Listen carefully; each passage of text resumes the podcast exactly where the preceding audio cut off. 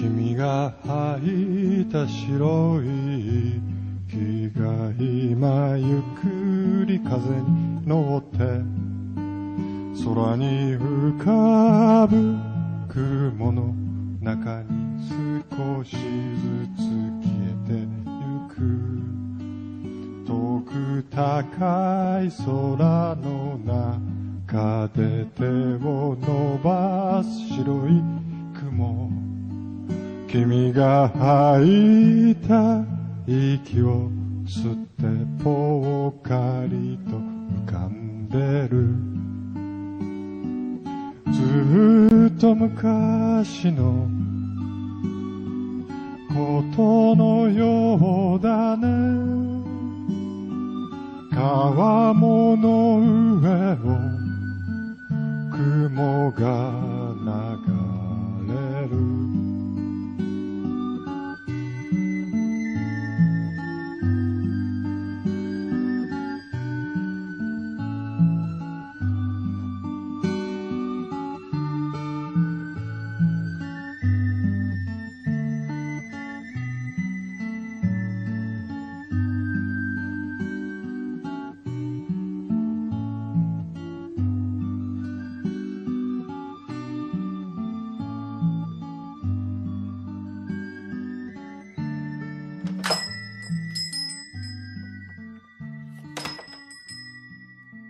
Buonasera signore e signori, buonasera a tutti e benvenuti a Izakaya Web, la tavola calda del manga.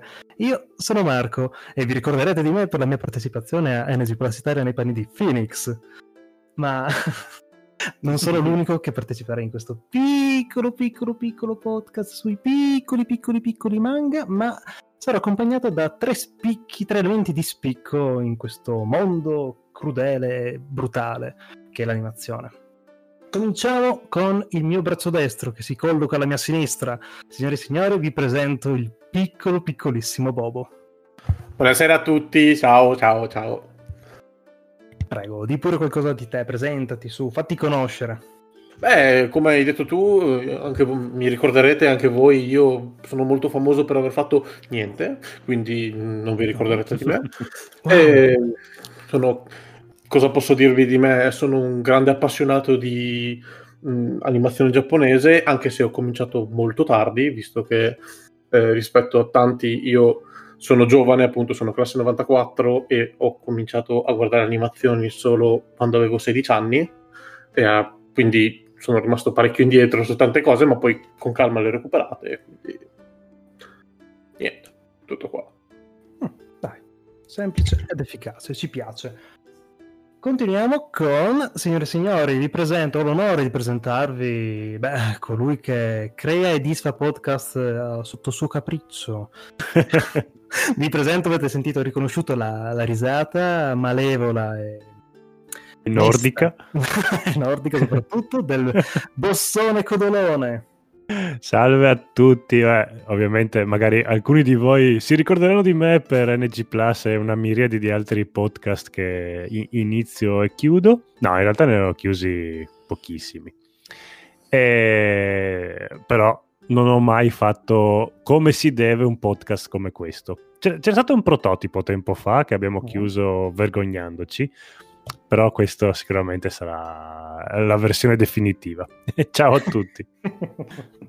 Per ultimo, ma non per importanza, signore e signori, vi presento il portatore di bellezza in questo crudele mondo, il bellissimo Edoardo. Buonasera, e anche voi vi ricorderete di me per quello che non parla mai in NG Plus Italia e che non compra mai niente, non gioca mai a nulla perché è povero e triste in tutta la sua esistenza. Io sono un cultore dell'animazione e disegno giapponese dai primi anni 90, quindi mi presento qui in veste di, possiamo dire, di vecchio, esatto, principalmente di vecchio, principalmente sì, e di conoscitore dell'ambiente di animazione e disegno. Eri appassionato di manga quando ancora il manga era una parolaccia, forse, un qualcosa che in Italia era... non esisteva neanche la parola manga in Italia nei primi anni 90. Erano i fumetti giapponesi. Fumetti quelli strani, quelli porcelloni. Quelli che si leggono al contrario. Quelli che anche con una certa stizza, con un certo odio, i fumetti giapponesi. No, non erano quelli che si leggevano al contrario, perché all'epoca non si leggevano al contrario. Quindi... È vero, che li ristampavano specchiandoli. Ecco, la mia inesperienza parte subito. Davvero? Erano anni bui, era il medioevo mangaka italiano. Però c'erano delle gran figate. Eh sì, era il meglio del meglio. Era un gran figate, l'Italia aveva tipo 30 anni di storia del manga da poter attingere, esatto, quindi prendeva tutto il meglio, e il primo decennio è stato veramente, tutto quello che era manga era capolavoro. Sì, poi sì, adesso sì. Vabbè, sì, è stata letteralmente la nostra età dell'oro, dai. Stampati su carta sì. Anche figa per l'epoca, ma rilegati in maniera orrenda. Tant'è vero che molti di quei volumi attualmente sono impossibili da rileggere, perché nel momento in cui li apri cascano tutte le pagine, il volumetto si fa in 1000 pezzi.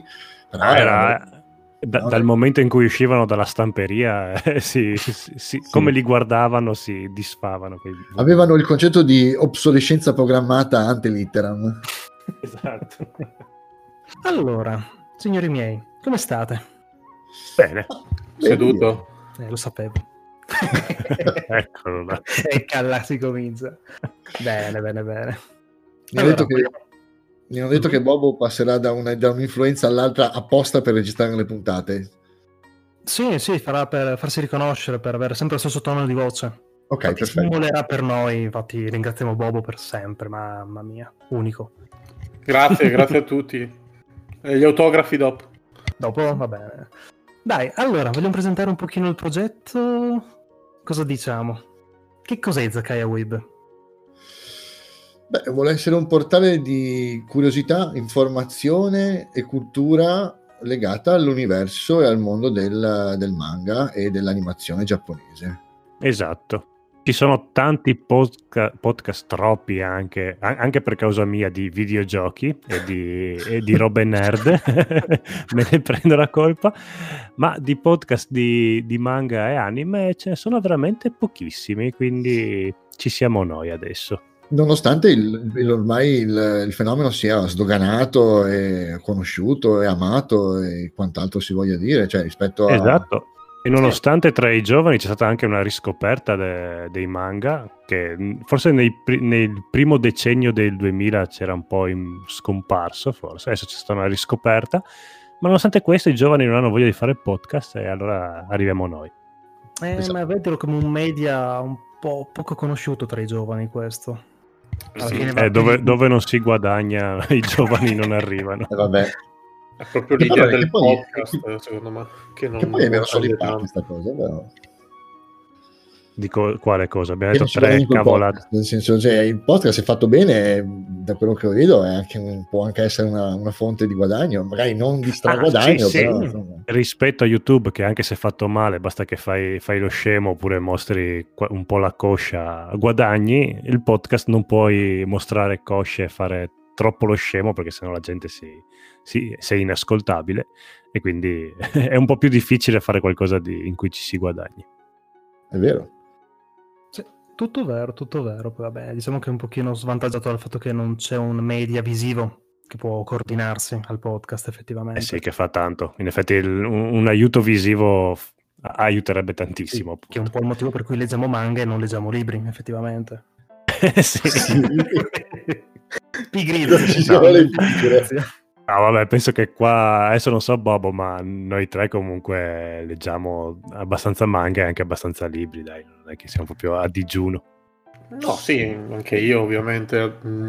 Devo dire che nell'ultimo periodo mi sono focalizzato tanto sul fumetto piuttosto che il libro, devo dire la verità, ma comunque di libri ne ho letti, ne continuo a leggere, anche se meno rispetto a una volta, però ne discutevo proprio con Marco. Che fumetto, periodo... manga, esatto.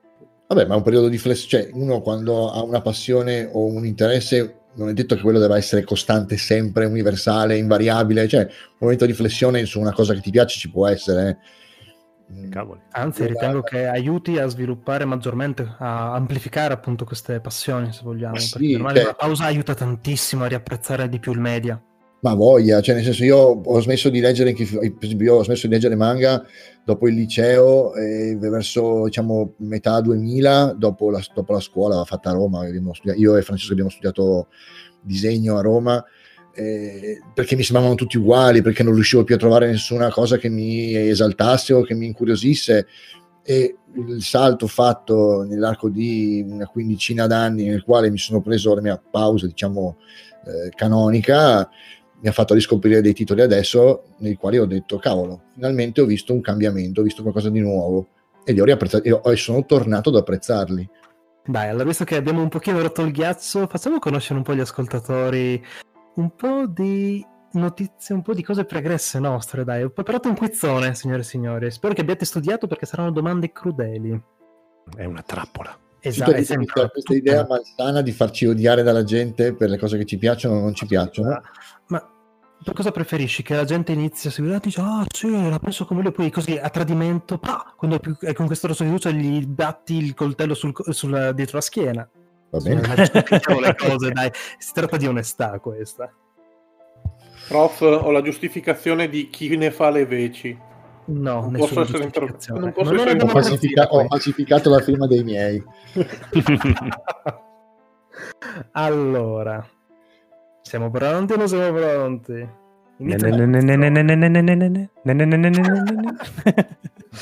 Allora, mi citi Robocop così sul momento. Sì, grande. Dai, però va bene. Spiega alla gente come ci vuoi torturare. Allora, vogliamo torturare i nostri amabili presentatori di questo bellissimo e insuperabile podcast, facendovi conoscere un po' il passato di noi stessi, ovvero sia un po' di nostre preferenze, un po' di ciò che pensiamo nel più profondo su tante cose, di manga, mangaka, anime, soprattutto dei preferiti, delle cose più sopravvalutate a nostro parere, che potranno farci odiare parecchio, perché da quanto ho capito tutti quanti abbiamo un titolo, conoscendo un po' i presentatori, tutti quanti abbiamo un titolo che meno male metterà scomodo. In zaccordo. Esatto. Sì. Quelle cose pungenti, quella puntina sulla sedia, quel sassolino. Vabbè, cioè proprio buttiamo i panni sporchi subito, così fuori, esatto, li esponiamo bene. Subito. Va bene, allora cominciamo con qualcosa di easy, dai. Mangaka preferito? E qua non so voi, ma non so voi, ma io ho avuto molta difficoltà a sceglierlo, perché io sono una persona abbastanza volubile che cambia nel tempo, e io avrei preferito magari una classifica, ma una su unica scelta è molto più dolorosa e sofferta come risposta. Lo so, ma devi fare come ho fatto io, devi chiudere gli occhi e la prima roba che vedi è quello, è lui. Lo so, ma poi il tuo cuore lo sa. Vedi davanti a te e dici: ma chi vuoi più bene, la mamma o il papà? E dici: esatto, non è facile. No. Vero? E allora, visto che è l'unico che non ha parlato in questa cosa, qui chiediamo prima a Bobo. Beh, seguendo giustamente i consigli, in effetti il primo mangaka che mi è venuto in mente, cioè la prima opera che mi è venuta in mente di questo mangaka chiudendo gli occhi, è stato l'opera di Haikyuu di Aruichi Furudate. Allora, di mangaka famosi ne ho visti tanti, ne conosco, ho visto i disegni, ma se c'è qualcuno che è stato capace di stupirmi nei disegni, soprattutto nelle movenze, per quello che è un manga sportivo, perché parliamone, è un manga sportivo, è lui. Io da lui sono rimasto stupito di come in un fumetto, quindi carta, che io poi sono un patito di colonne sonore, quindi per me l'assenza di suono fa tantissimo, ma su carta vedere queste cose disegnate così, in questa maniera, mi hanno fatto impazzire. Quindi io, nonostante sia una scelta che praticamente è dell'ultimo anno, perché una volta non era così, io ho scelto lui e penso che per un bel po' sarà lui, fisso, e non ho intenzione di cambiarlo, rimane lì, è mamma e anche papà. Però una famiglia moderna. No, ottime promesse, però. Ripeti, chi era? Aruichi Furudate. Perfetto. Codolo? Il mangaka? Sì.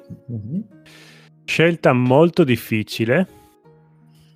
Però il mio mangaka, quello che mi ha un attimo riaperto gli occhi, è Mitsuru Adachi, l'autore di Touch, Prendi il mondo e vai da noi, Katsu.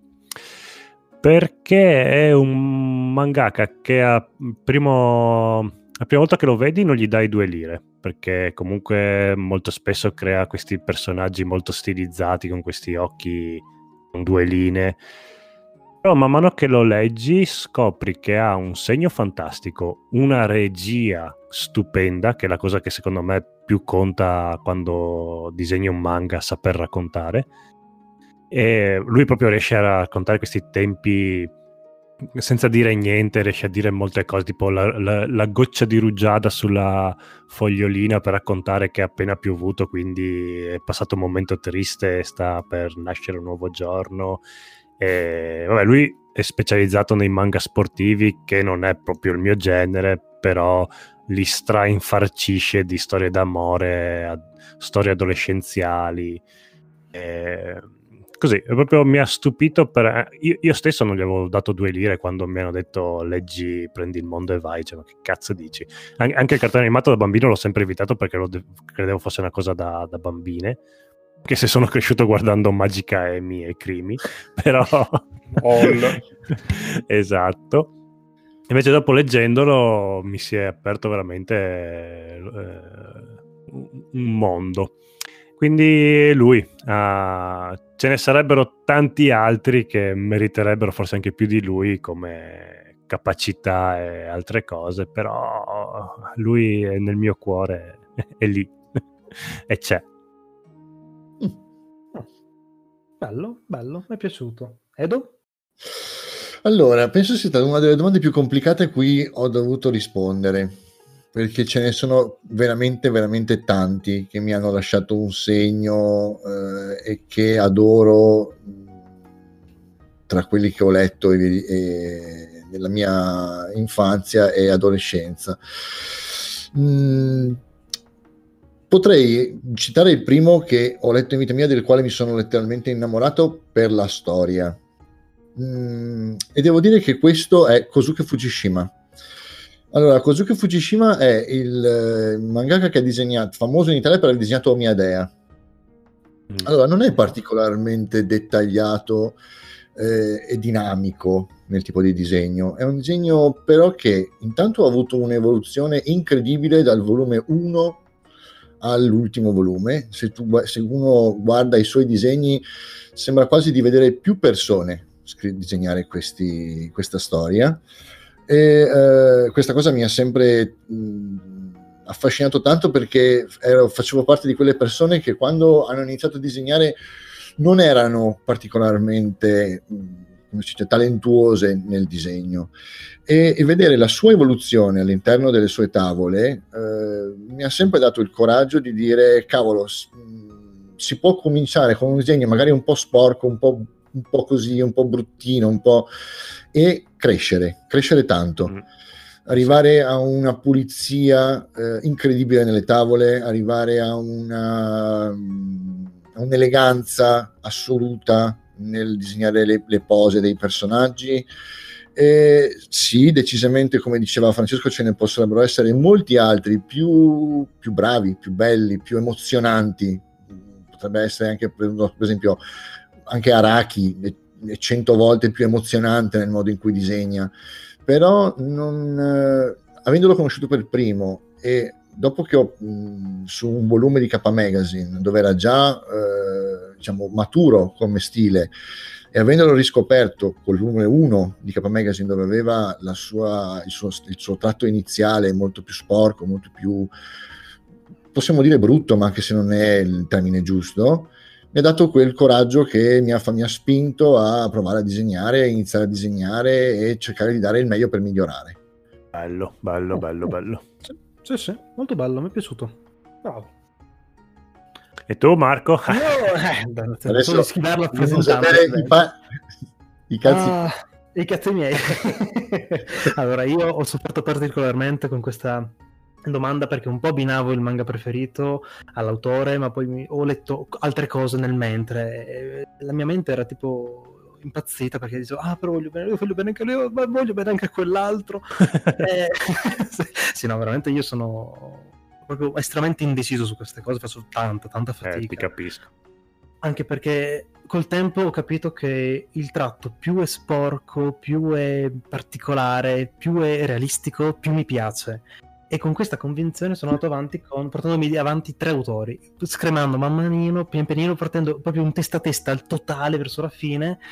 Mi tocca dire che al momento il mio autore preferito è Hiroaki Samura, autore dell'Immortale, Born to be on Air, e ha una particolarità nel tratto che è un qualcosa di meraviglioso che penso di aver visto da nessun altro autore. Ha un tratto molto grezzo, molto sporco se vogliamo, molto semplice anche sotto tanti punti di vista, ma è di una bellezza tale che lui, con qualunque parte del corpo, con qualunque minimo accenno di movimento, come diciamo magari le dita dei piedi o diciamo vedere i tendini di una mano che si stringe, riesce a farti capire tutto, anche soltanto un'espressione. Io non ho mai provato nulla del genere con nessun altro autore, a livello proprio di potenza empatica che riesce a trasmetterti con i suoi personaggi, ed è stato un qualcosa di incredibile. Che l'Immortale è una storia che è anche semplice se vogliamo, ma c'è alcuni personaggi mi hanno veramente colpito da morire. Bello, cavolo.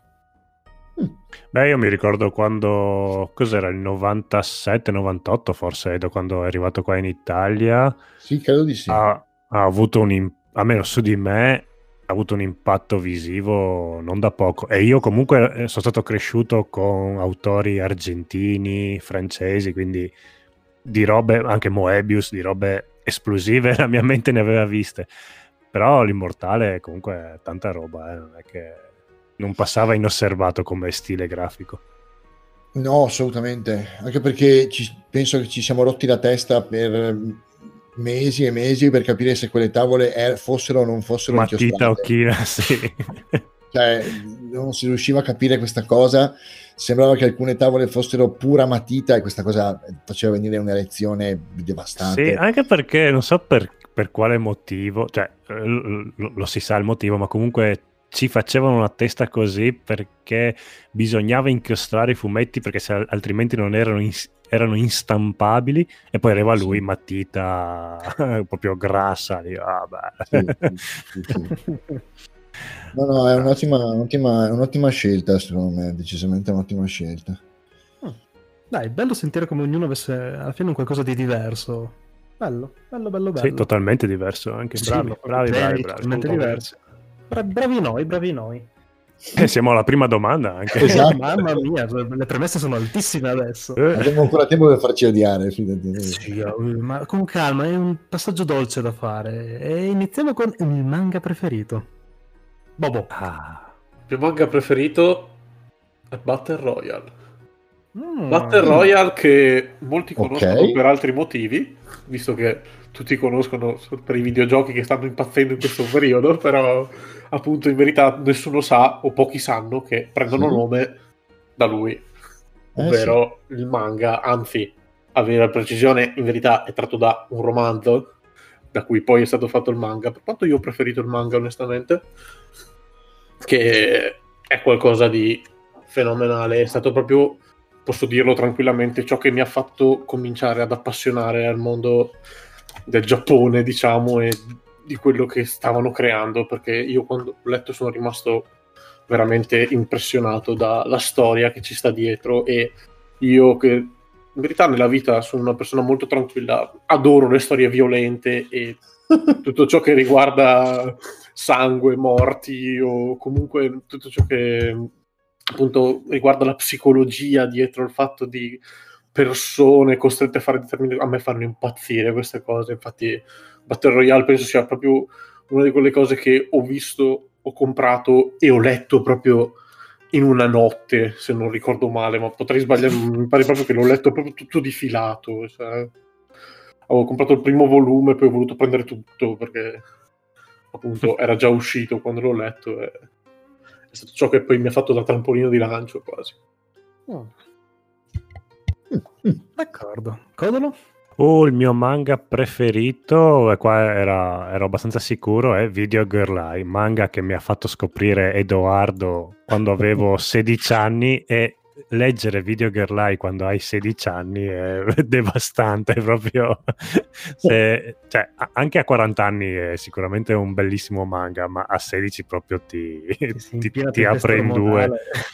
Mamma mia, era una roba. E lui se l'è battuta a Masakazu Katsura per essere l'autore il mio preferito. Diciamo che è l'autore a cui io volevo ispirare ad arrivare come segno grafico, come tutto quanto. Lui per me era, in Video Girl Ai era veramente perfetto come autore.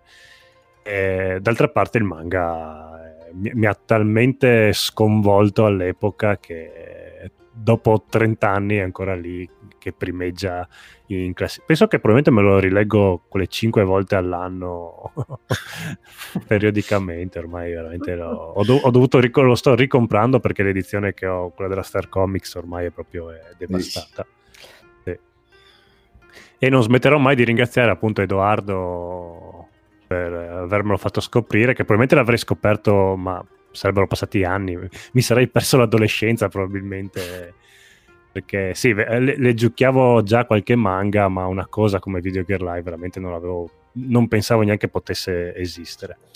È fantastico, è uno di quei manga che tuttora penso che ipermoderno ormai funziona ancora oggi, penso. Non ho mai chiesto alle nuove generazioni, ma penso che se mai gli capita in mano lo possono amare anche loro. Guarda, posso confermarti che io l'ho recuperato, come sai, un paio d'anni fa sotto vostro consiglio l'anime, ora sto leggendo un pochino il manga ed è tuttora una roba potentissima, è veramente... Sì, no, io mi chiedevo per un sedicenne, tu ormai sei un vecchio anche tu,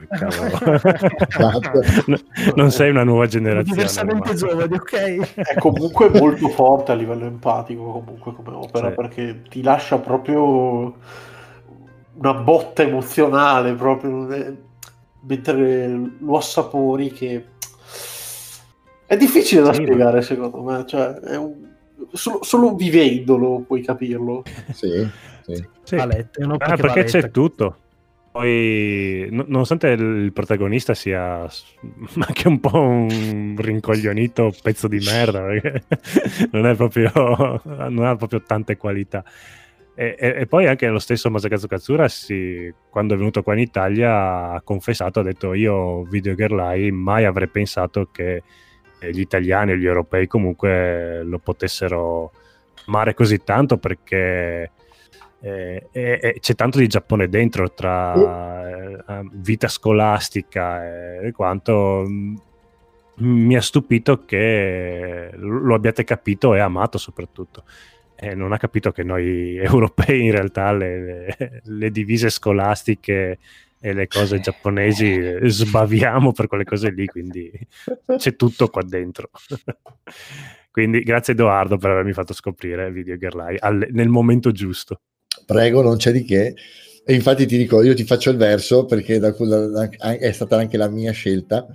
Bravo. È stata anche la mia scelta perché di tanti manga letti a quel tempo, e non sto scherzando, Video Girl Ai, specialmente nel finale e anche la parte, diciamo anche la mini storia di Video Girl Ai, sono state due storie che mi hanno realmente fatto piangere. Io ho veramente pianto alla fine di Video Girl Ai.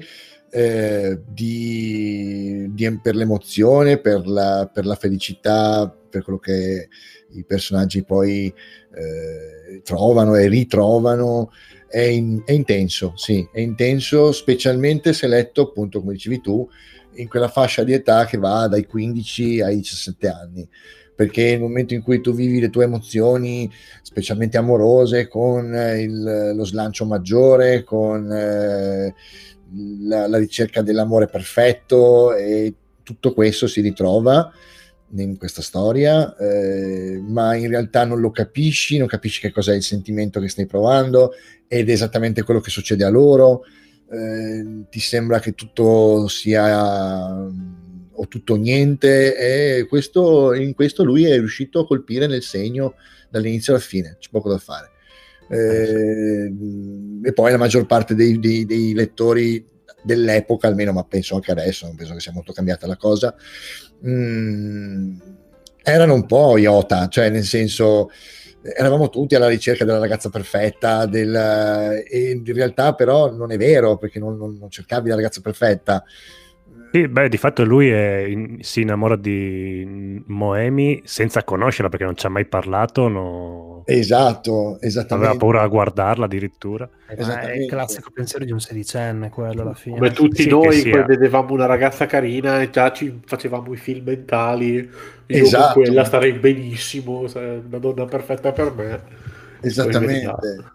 Cioè io se qualcuno non l'ha letto e ama, diciamo, le storie d'amore, ovviamente, perché non è che poi non puoi apprezzarlo se non hai un minimo di interesse verso quel genere di storia, è una cosa assolutamente che va recuperata e letta, cioè nel senso, e mi dispiace dirlo, ma per quanto poi uno vada avanti a leggere i fumetti di Katsura, non troverai le stesse cose negli altri. Negli altri cercherai qualcos'altro, cioè in Shadow Lady cercherai i culi, c'è poco da fare. Ma oddio, anche Video Girl Ai ci sono un tripudio di fondo schiena che... Sì. Alla fine l'intento, dai. Assolutamente, però diciamo, leggi DNA 2 per un motivo, leggi Video Girl Ai per un altro. Se inizi con DNA 2... stai leggendo qualcosa che è più sul concetto di Dragon Ball Z, mentre se tu leggi Video Girl Ai è tutta un'altra cosa. Potrebbe essere un Meisonikoku come idea, ma Meisonikoku è tutto un altro discorso, è un livello di maturità molto più alto come tipo di storia. Ma lui ci ha ritentato con Ice, che a me è piaciuto anche Ice, però Ice è più studiato a tavolino e si vede. Adesso ci mettiamo la palpatina sulla testa per sbaglio, perché è birichina, perché i fans vogliono. Sì, sono d'accordo. E ascoltando la scelta di Bobo, tu devi, non so se le conosci, ma se ti piace l'idea di Battle Royale, io ti consiglio di trovare da qualche parte, o se non l'hai già letto, un fumetto che si chiama Fortified School. Già letto. Buono, immaginavo, perché se ti piace quello non può non piacere di quell'altro. A livello di Battle Royale non ti dico che penso di averli letti tutti, ma probabilmente me li sono girati o visti almeno praticamente tutti, cioè almeno ho sentito parlare sicuramente, perché a livello di Battle Royale come genere io penso che mi ricordo che andavo proprio a cercarli su internet, genere Battle Royale, dammi da Battle Royale, voglio non ne avevi mai abbastanza. Esatto. Assolutamente no. Sì, ci sta. Vai Marco. Allora, tocca a me e io vi dico Berserk, signori miei. Urca. È la bomba. E infatti uno dei dubbi iniziali era, cazzo, autore preferito, diciamo, Samura o Miura? Erano tutti con Aura. No, anche questo tratto sporchissimo, ma che man mano che nei volumi va avanti diventa sempre più bello, sempre più dettagliato. Hai un personaggio veramente della Madonna, è un dark fantasy di una brutalità inaudita, cioè veramente fa vedere il marzo. Cioè, povero Guts non gliene fa bene una da quando nasce. Poi mi dicono, sì, ma lui poverino ha avuto un'infanzia difficile, ma porca troia, sul serio mi stai dicendo questo paragonandomelo a Guts? Guts porta sfiga, è quello diverso. Ma no. È un dittatore della minchia, però dai, insomma la vita che gli ha dato quel marchio e via. Vabbè. Berserk, anche detto una serie di sfortunati eventi. Tutti odiano Guts.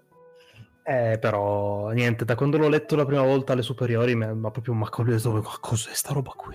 Ma cos'è sta brutale, sta violenza? A parte che come inizia che c'è lui che si sta trombando sta tipa nella foresta, a un certo punto diventa questo demone e dice ti ho portato nel paradiso, adesso ti spedirò dritto all'inferno, pam, e muore il demone.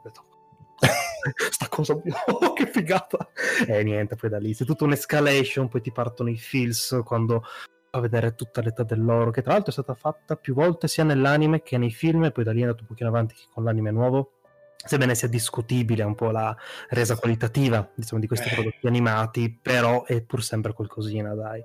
Sono un po' fanboy a me Berserk, va ben tutto, dai, dammi di più.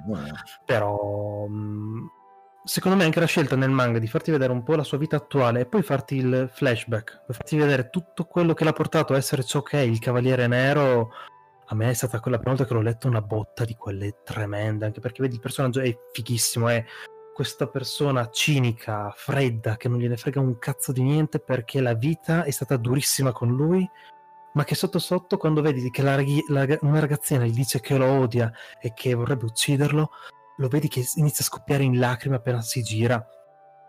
Madonna, i brividi. No, una roba che secondo me fosse uscita adesso non sarebbe mai potuta uscire.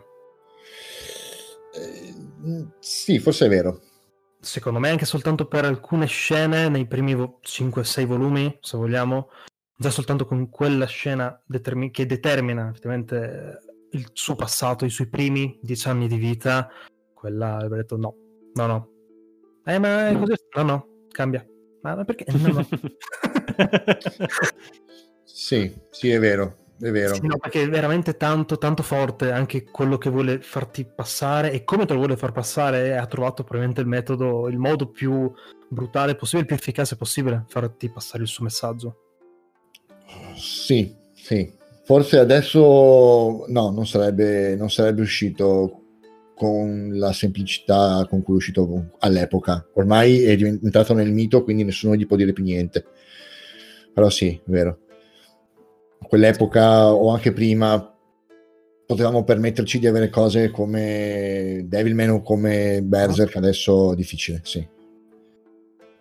Sì, se poi consideriamo come viene ributtato anche Devilman poi negli anni, diciamo è oro che sia uscito in quel periodo là. Certo, ora c'è un po' da incrociare le dita, mettersi un po' le mani nei capelli per vedere come proseguirà, se proseguirà, ma quel che c'è stato è soprattutto di una qualità veramente indiscutibile, dai. Beh, se non finisce, io penso che la gente deve andare a prenderlo a casa adesso, sai? Sì, cioè, butta giù la lapide quando muore. Non hai finito, pam! Esatto, sono 30 anni che disegna questo cazzo di fumetto. Sì. Se adesso non lo finisce... Cioè... Sì, dai, le speranze sono buone perché vuole buttarsi su altri progetti, dai, da ormai un annetto che dice che vuole iniziare questo manga nuovo, però lì è tutta un'incognita perché le notizie sono veramente col contagocce da lui. Sì, un po' come i capitoli che fa uscire effettivamente, però no, è che conoscendo quel tipo di autori lì sono capaci di iniziare il progetto nuovo e lasciare incompiuto quello vecchio, e che è la paura più grande alla fine. Però sì, potrebbero fare come Toriyama che dà ad altri il compito di continuare Dragon Ball. Effettivamente Toriyama ha fatto il passaggio dalla staffa a Toyotaro, che ora sta proseguendo l'avventura di Dragon Ball, effettivamente. Sì, e lui magari supervisiona. Però. Sì, ok. Vabbè, però sai quanto lavoro ti togli. Sì, gli corregge. Con Dragon Ball Super non è che stia facendo i miracoli, no, più che altro perché sta un po' ricicciando tutto ciò che è stato ciclicamente Dragon Ball e lo sta un attimino riproponendo adesso, cambiando i colori, effettivamente. Sta tirando un po' troppo la corda, diciamola così, no? Sì, è che meno male i fan sono delle creature che non sono mai sazie, basta che gli dai qualcosa. Un certo punto i fan di Dragon Ball, perché comunque secondo me il bello anche di Toriyama era proprio la fantasia, le assurdità che lui ci metteva dentro. Dragon Ball dopo un po' è diventato un proprio molto ingenua che ci metteva dentro anche. Sì. Anche solo quando erano bambini, anche il fatto di Bulma che regala le mutandine a genere tartaruga per farsi dare la sfera. Esatto. Guarda che bello. È semplicissimo ma di una bellezza incredibile. E lì era puro Toriyama. Dopo Dragon Ball è diventato combattimenti su combattimenti, sì, però se la gente vuole quello è anche giusto che qualcun altro che non è Toriyama gli dia in pasto queste cose e sono sazi. È molto triste, però purtroppo è così. Vabbè, triste. Sì, ma nel senso, va bene, alla fine ci sta, nel senso, uno ha quello che vuole. E Toriyama fa cose belle che si può concentrare in altre cose. Si concentra su altri progetti personali, va avanti con le sue cose. Io penso che sia talmente ricco ormai che proprio non alza più la matita neanche se... Perzone matita. Sì, come vuoi pagarlo Toriyama ormai? Sì, infatti. O lo paghi in vergini oppure dipende, ma penso vergini, che gli... o vergini secondo me anche qualsiasi tipo di buco ormai l'ha stufato ampiamente. D'accordo, signori miei. Allora, passiamo all'animazione. Anime preferito, dai. Cos'è? Bruciapelo, Bobo. Code Geass. Code Geass è il mio anime preferito. Perché sicuramente ci sarà dentro un po' di... come dire... Siccome è stato non il primo ma il secondo anime che ho visto di tutta la mia vita, lo dico proprio apertamente, sicuramente mi è parecchio rimasto impresso, però vedere proprio questa storia che parte dall'inizio e arriva fino alla fine, vedi come è tutto costruito bene nel suo insieme, mettici che ha un'ottima colonna sonora, mettici che ha un doppiaggio in italiano che secondo me è addirittura meglio di quello giapponese, a mio avviso, dei bei personaggi, un tratto, perché quello delle Clamp che a me fa impazzire, io sono rimasto proprio quasi la perfezione. Per me Code Geass, nonostante appunto, ripeto, è tipo il secondo anime che ho visto di tutta la mia vita, rimane sempre il mio anime preferito. Un po' non me l'aspettavo, però dai, figo, mi piace. Bello, particolare, molto carino. Non te lo aspettavi, di la verità. Mi piace, 10. Codolo. Ranma mezzo. Secondo me è proprio la summa dell'anime, del mondo. Se esistesse il paradiso, io vorrei tantissimo che fosse il quartiere di Ranma mezzo. Esatto. Beh, come darti torto. Sì, no, ci vivrei proprio bene. No, è proprio uno di quegli anime che proprio mi mette la pace nei sensi, soprattutto i primi episodi, proprio quando c'è Ranma che arriva con Akane col caratterino, bellissimo, cioè, poi le tettine, bello, proprio stupendo. Sì, le tettine della Takashi sono una roba incredibile, c'è poco da fare, ma proprio Ranma mezzo proprio è secondo me è proprio un anime bellissimo, c'è tutto. Sì, sono d'accordo. Sei comico, semplice, ha l'amore, ha i combattimenti, è veramente tutto, vero? Sì, esatto, è anche moderno perché è un uomo, una donna. Cavolo, ha fatto la strada tantissimo. Cavoli. Sempre con il tatto delicatissimo dei giapponesi che se ne strasbattono di discriminare le persone, però aveva anticipato i tempi. Sì, sono d'accordo. Edo? Avrei potuto dire la stessa cosa, però io ho scelto Dottor Slump e Rale. Bello, cavolo. Dottor Slump e Rale perché non è stato, a parte che è una di quelle cose che ormai non di Toriyama non si vedono più, e secondo me, al di là della bellezza di quello che può essere la storia di Dragon Ball, Slump e Rale ha una comicità che mi fa schiattare dall'inizio alla fine. È una delle cose più divertenti, spensierate e simpatiche che abbia mai visto in vita mia. Ma ti riferisci a quello originale o al reboot che hanno fatto, remake che hanno fatto negli anni? No, l'originale. Poi soprattutto quando cominci a leggere un po' di cultura, magari cultura giapponese, e inizi a entrare dentro alcune delle sue figure, alcune dei suoi protagonisti, alcuni dei suoi personaggi comparse, scopri che c'è un mondo dietro ed è ancora più bello. Sì, io Dottor Slump e Rale l'ho sempre visto come un diorama, cioè quelle cose proprio, c'è il villaggetto che si apre, dentro ogni stanzetta c'è una storia, bellissima. Sì, ma poi era molto semplice nel character design, era proprio totalmente Toriyama, molto molto carino. Sì, è il Toriyama più puro che ci sia. Sì. Ma poi quanto belle non erano le puntate crossover che faceva a se stesso, con i personaggi di Dragon Ball che entravano lì. No, i crossover con Dragon Ball. Sì. Io mi sono spanciato delle risate ed è una cosa che mi dispiace che non venga più trasmessa o comunque sia stato un po' lasciato in disparte rispetto a Dragon Ball, che, per carità, bellissima storia, stupenda, però dovrebbe essere un po' ripreso, Rale. Sì, perché con la storia un po' più comica, così, un po' meno seria. Sono quelle cose che vedi da bambino e ti ridi per un motivo, poi le rivedi da grande e ridi per un altro motivo. Sì, è proprio una storia che funziona su più livelli, è vero, sì. Perché ridi proprio a diverse fasce d'età, ridi in maniera differente per la stessa cosa, ma per motivi differenti. E poi ha scagionato la cacca, cioè la cacca in ogni modo è possibile immaginabile. Cioè. Grande. Sì, no, molto bello, molto bello. E io invece, signori miei, vi dico Great Teacher Onizuka. Ah beh, cavoli. Quello è quell'anime che letteralmente ogni volta che devo guardarlo, almeno sarà una volta l'anno, mi faccio un bel rewatchone, ma è proprio quella cosa che appena sono magari un po' più giù ti guardi un paio di episodi e niente, basta, giornata migliorata, ho recuperato tutto. Di GTO ho proprio il ricordo di me e Edoardo quando abitavamo assieme, che c'era proprio l'appuntamento serale a guardare GTO e proprio ci mettevamo lì, cicchetta, proprio il benessere proprio. Sì, era proprio bello che ogni episodio aveva la sua morale, aveva la sua lezione da raccontarti, o anche lì le citazioni a Ken il guerriero, a Doraemon, c'è la puntata in cui ogni Doraemon con le palle da bowling sulle varie. Il direttore quello che il suo amore viscerale per la cresta. C'è veramente una roba incredibile, bello, ora, bello. Ti dico che la prima casa che ho avuto a Pordenone avrei voluto assolutamente avere il divano con la Union Jack sopra. Mi faceva morire quel divano, lo volevo assolutamente.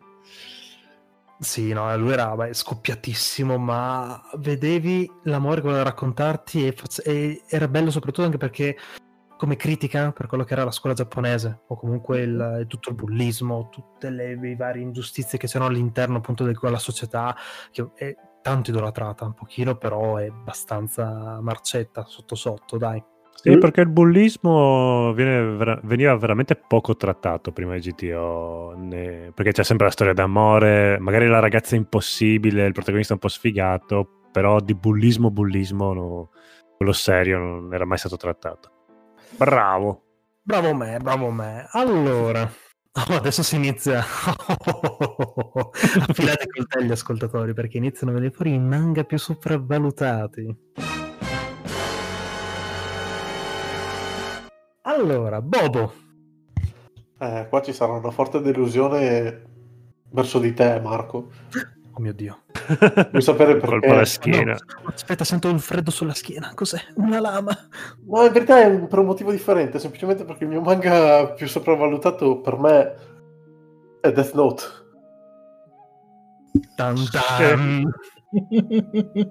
Un pochino sono d'accordo. Sì, ne credo un pelino pure io. Che immaginatevi il me dell'epoca galvanizzato che ha appena finito Code Geass, che è il suo anime preferito appunto, e gli vengono a dire: guarda, c'è quest'opera dove il protagonista è molto simile, anche se fatto in maniera leggermente diversa.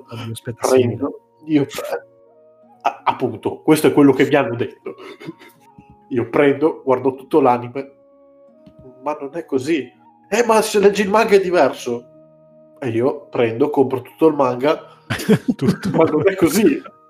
Ma non capisci niente. E io, ok.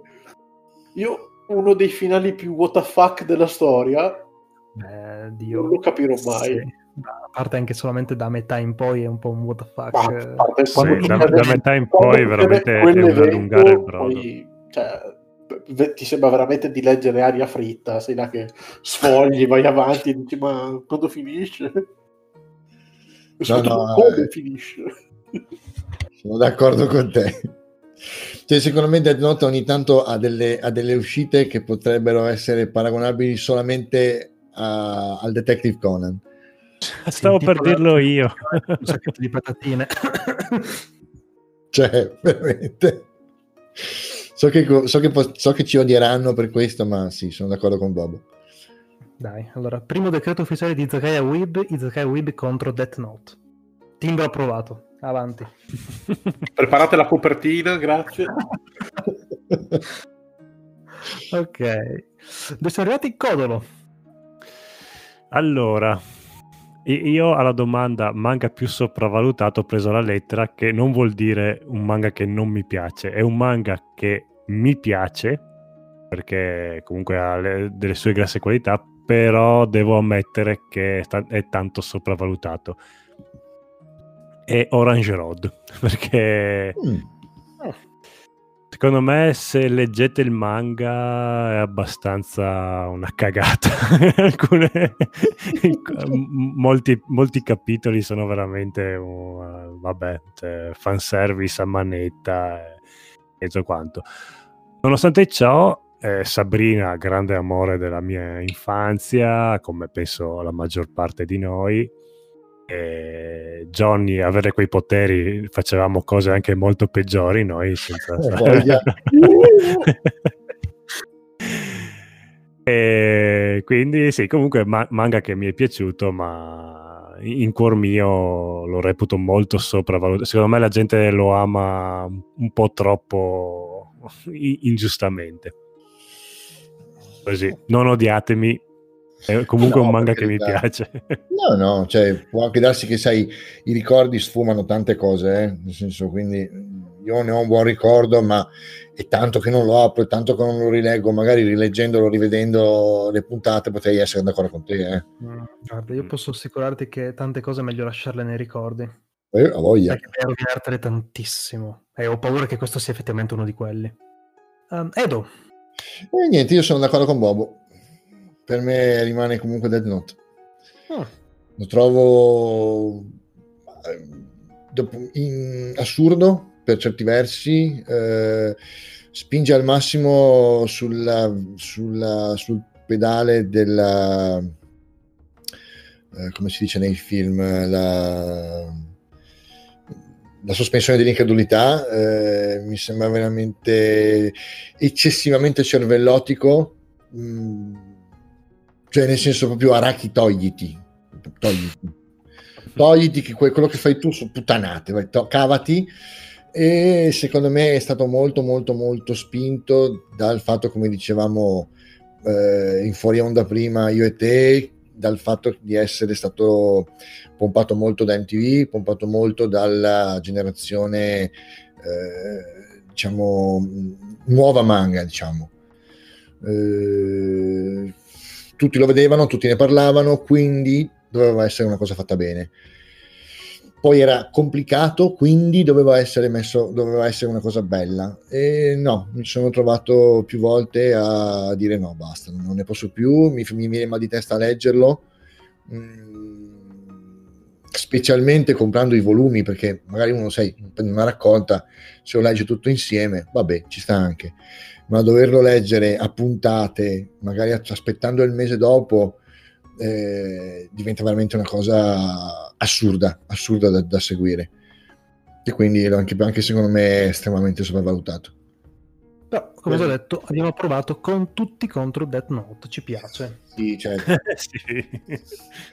Ma poi soprattutto, ma per carità, ci sono dei personaggi che sono veramente, al di là del protagonista, vabbè, lasciamo stare, vabbè, per carità, è la versione cattiva di Golden Boy, ma non importa, però proprio gli altri, cioè, secondo me hanno inventato personaggi che nemmeno in Giappone esistono, proprio nemmeno nella loro cultura esistono. Se li sono inventati sala pianta guardando cose che non appartengono neanche alla loro cultura, quindi boh, non so, spinge al massimo su cose come sono un ragazzino però sono un super detective, quindi tutti mi danno retta, e allora ti ripeto, sei Conan. Però dei tic molto particolari, esatto, molto particolari. Ho delle fobie da pazzo scriteriato, però tutti mi ascoltano, e quindi sì, poi non so, vabbè, senza parlare della versione live action, che possiamo stare, non esiste la versione live action, esatto, stavo per dire, esiste live action, non l'abbiamo visto, nessuno di noi l'ha visto. E ti dirò di più, l'ho messo anche tra gli anime anche gli anime sopravvalutati, e basta. Bene. Io invece vi dirò che il mio manga più sopravvalutato di tutti, è che non dico odio profondamente, perché principalmente non me ne frega veramente nulla, assolutamente nulla, è Seven Deadly Sins. Lo trovo di una banalità veramente. A parte il disegno, che lo trovo fatto da un ragazzino di 12 anni con il personaggio che ha 1000 addominali, meno 2000, e con le tette più grandi di te, no, perché devi fare questa cosa? E poi me lo paragonano veramente. Una volta mi sono sentito, sì, perché il protagonista è, mamma mia, lui è destinato a vivere per essere immortale e vedersi ogni volta la sua amata morire. È una storia veramente incredibilmente assurda, non ho mai detto niente di simile. Io ero lì fermo col mio volume di Berserk, lo stavo sbattendo in faccia. Cosa? Avevo capito, però il discorso è qua tu stai paragonando il cioccolato alla merda. Sì, no, ma veramente, poi io non capisco questa esposizione mediatica che sta avendo negli ultimi anni. Cioè, è incredibile l'anime, è incredibile successo. Ma a parte che è animato anche male, cioè, veramente io potrei veramente dirvi, sì, anche per me, manga e anime assieme, cioè, basta, abbiamo risolto semplice, ottimo. Ho chiuso vostro onore. Questo è tutto. Sì, allora ti ripeto, per me è talmente irrilevante che non l'avevo neanche considerato tra le cose, quindi... Sì, no, ma pensa che io mi sono stupidamente, alla fine mi sono impuntato a dire vabbè, me lo guardo tutto così poi io cognitivamente di cose posso tirargli merda consapevole di quello che dico. Mm-hmm. Ma veramente a un certo punto ero lì che guardavo l'episodio e dico ah ok, mi mettevo col cellulare, mi mettevo a stirare, ma che bella questa piega di questa camicia, aspetta. No, ma veramente è stata niente. Allora, sai come potevano salvarlo secondo me? Non facendolo? No, spingendo sul lato ecchi e facendolo diventare porno. Eh sì.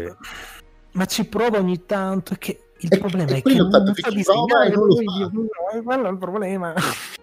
Cioè, almeno fammi vedere due tette, fammi vedere falli scopare questi, no, mi ha aperto la mano, oh no. No, secondo me se l'avesse trasformato in ecchi sarebbe diventato ancora peggio, secondo me. Non lo so.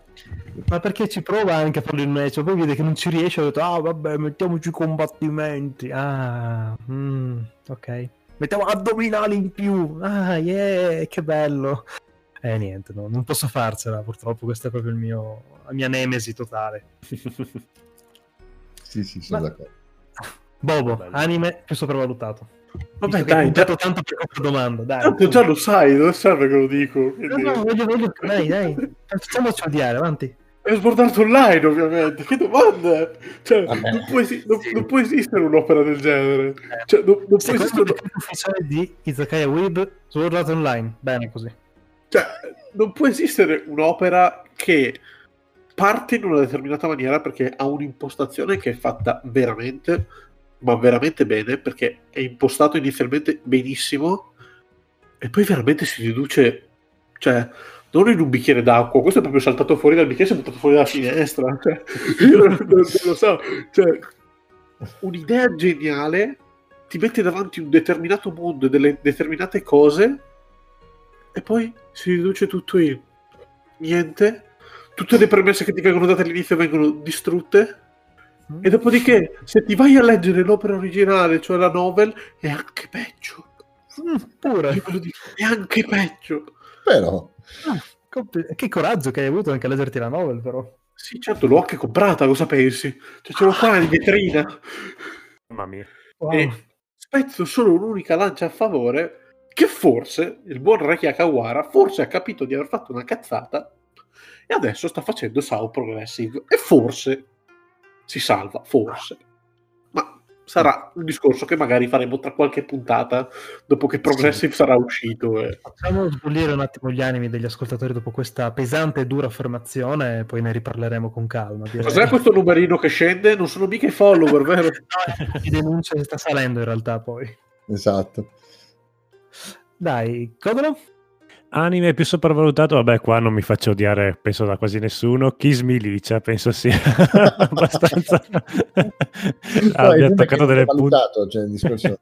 Esatto, nonostante il mio amore per Marrabbio, perché è veramente fantastico, però vabbè, penso che tutti quanti abbiamo dei ricordi abbastanza buffi sia dell'anime che del live action. Sì. Tutti quando nominiamo Kiss Me Licia abbiamo un sorrisino sornione che sa di trash, però beh, lì è proprio è il salto dello squalo di Happy Days, quel momento lì. Però vabbè, poi nonostante io abbia comprato più volte un paio di dischi dei Beehive, stavo per andarli a vedere dal vivo quando hanno fatto la reunion nel 2010 mi sembra, e quindi nonostante il mio amore sviscerale per Kiss Me Licia comunque è tanto sopravvalutato. Ma ti dico, per quello sono d'accordo con quello che hai detto, io non l'ho considerato perché secondo me non è proprio non è valutato. Cioè, nell'ambito del trash magari anche sì, però dici sì, come stima e qualità nessuno osanna chi smidicia. Esatto. Per me è legato a un momento bruttissimo della giornata, perché lo guardavo la mattina facendo colazione prima di andare a scuola, quindi era il momento più brutto della giornata. Sì, alle 7:30 del mattino prima di andare a scuola, alle 7 del mattino, due palle così, un freddo d'inverno, e ti guardavi Sbilicia. No, chi sbilicia era un po' come i tormentoni o quelle canzoni delle pubblicità che non hanno un senso di esistere, però ti entrano subito in testa. Poi ti rendi conto che magari è una pubblicità di un qualcosa di cui non te ne frega niente, però oramai la canzoncina ti è entrata. Esatto, tu la puntata di Chi sbilicia l'hai vista, però ti rendi conto che non hai visto niente, perché hai visto niente. Sì, solo che c'è un ciuffo rosso praticamente. Sì, esatto, sì, non hai visto niente. Ti lascia quel senso di vuoto proprio. Dai, siamo fatti vedere abbastanza, quindi direi di passare, anche perché io e Edo abbiamo già detto il nostro. Sì. E la manga comprato, per concludere un pochino questa momento conoscitura, dai. Primo manga comprato, che devo dirvi, è Battle Royale. Come il mio manga preferito, è stato il primo che ho comprato, è stato quello che mi ha fatto proprio, come ho già detto, da trampolino di lancio. Ne ho comprato uno e poi ho comprato tutti gli altri il giorno dopo per leggermeli tutta la notte, proprio diretti. E c'ho poco altro da aggiungere, a meno che, come discutevamo prima di partire la puntata, non dobbiamo parlare del primo fumetto giapponese comprato. Allora è stato un fumetto di Dragon Ball. Tra l'altro era il fumetto dove c'era la fusione tra Goten e Trunks che fallivano in continuazione. Era anche parecchio divertente. Che veniva fuori ciccione, poi magro. Sì, sì, esatto. Edo? Allora, primo manga comprato in assoluto è stato il numero 16 di K-Magazine. Tra l'altro comprato perché in copertina c'era Gundam e quindi ero convinto che fosse un fumetto di Gundam. Dopodiché ho aperto, c'era uno speciale che parlava di Gundam e non c'era nessun fumetto di Gundam dentro. Ok. Però è stato quello che poi mi ha aperto le porte. Avevo 13 anni o 12 anni e da lì poi ho iniziato a prendere K-Magazine regolarmente, perché poi proprio il primo in assoluto non l'ho comprato io, ma mi è stato comprato da mia madre, che ha detto: "Oh, ti ho comprato un fumetto, ti piacerà sicuramente Akira". Che all'epoca mi fotteva una sega, però per carità, poi col tempo l'ho riletto e assolutamente adorato. Però il numero 16 di K-Magazine. Codolo? Io Ranma mezzo, il primo manga che ho comprato. Probabilmente è stato anche uno dei primi manga proprio a volumetto completo uscire in Italia. Sicuramente uno dei primi, perché non ricordo altri manga proprio così. Forse Kenshiro era... Sì, o Kenshiro e i Cavalieri dello Zodiaco, credo. Sì, che erano in volumi proprio tutti per loro. No, Ranma mezzo era proprio, penso sia stato un po' l'apripista di quello che poi è stato l'ondata di manga in Italia, grazie anche a MTV che ha iniziato a importare cartoni animati per adulti in Italia. Ah, beh, questo è stata un'opera veramente. Madonna, c'era. Adesso non mi ricordo chi.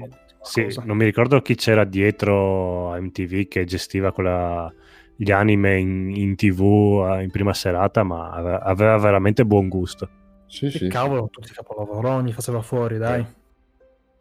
Sì, assolutamente. Beh, prima erano tutti appannaggio di Odeon, Cioè, tu guardavi, sì, beh, Mediaset comunque aveva gli anime, però... o guardavi, quando ho iniziato io a guardarli, o guardavi Italia 7 o guardavi Odeon. Mm-hmm. Sì, però proprio così, in prima serata, ben presentati, e moderni anche, perché quelli che portava erano, sì, Cowboy Bebop, GTO, sì, cioè roba... Sì. Parliamo di Trigun, parliamo di Last Exile pure. Sì, erano anime con un certo anche budget dietro, Ok, tocca a me, vero? Sì, sì. Poi finisce sta tortura. Esatto, sì, sì, questo bagno di sangue finirà. Il mio primo manga consapevole fu Bleach. Così, casissimo, in realtà, perché mi ero appena riappassionato agli anime in quegli anni delle superiori. Mi ero capitato per sbaglio in una Naoniscon, se non sbaglio. Ho detto, vabbè, dai, vediamo questi famosi fumetti giapponesi dal vivo. Così mi colpì questo anime che stavo appunto seguendo da pochissimo e iniziai a recuperare il manga di Bleach, che allora nei primi volumi era una porcheria come pochi a livello di tratto di disegno, però man mano Tite Kubo è un attimo migliorato sempre più, con uno stile molto particolare, molto pulito, molto bello. I suoi visi sono qualcosa di incredibile, il suo fanservice è molto elegante, molto molto molto bello. Come non citare Yoruichi, che veramente è stato uno dei primissimi amori, diciamo, dai. Sebbene il mio primissimo manga inconsapevole fu, in realtà non comprato ma regalatomi, una specie di mezzo hentai con degli androidi da casa regalatimi da mia madre quando ero piccolo. Ah, c'è un fumetto carino, eh. Ah, molti anni dopo capii che non era proprio adatto alla mia età, però voglio il titolo, quel titolo è. Se lo ritrovo lo dirò, però è molto bello, sì. Negli anni l'ho apprezzato particolarmente, diciamo, dai. E spiega tante cose, però bueno, signori, bueno. Dai, allora, spero siate soddisfatti, è tempo di iniziare il podcast vero e proprio. E visto che siamo in Izakaya, beh, fatemi preparare un po' di antipasto con delle piccole news, visto che in realtà dovevano essere un piccolo antipasto leggero, ma sarà un antipasto bello pesante perché sono state più news di quanto pensavo in questo periodo. Per cui cominciamo con Chainsaw Man.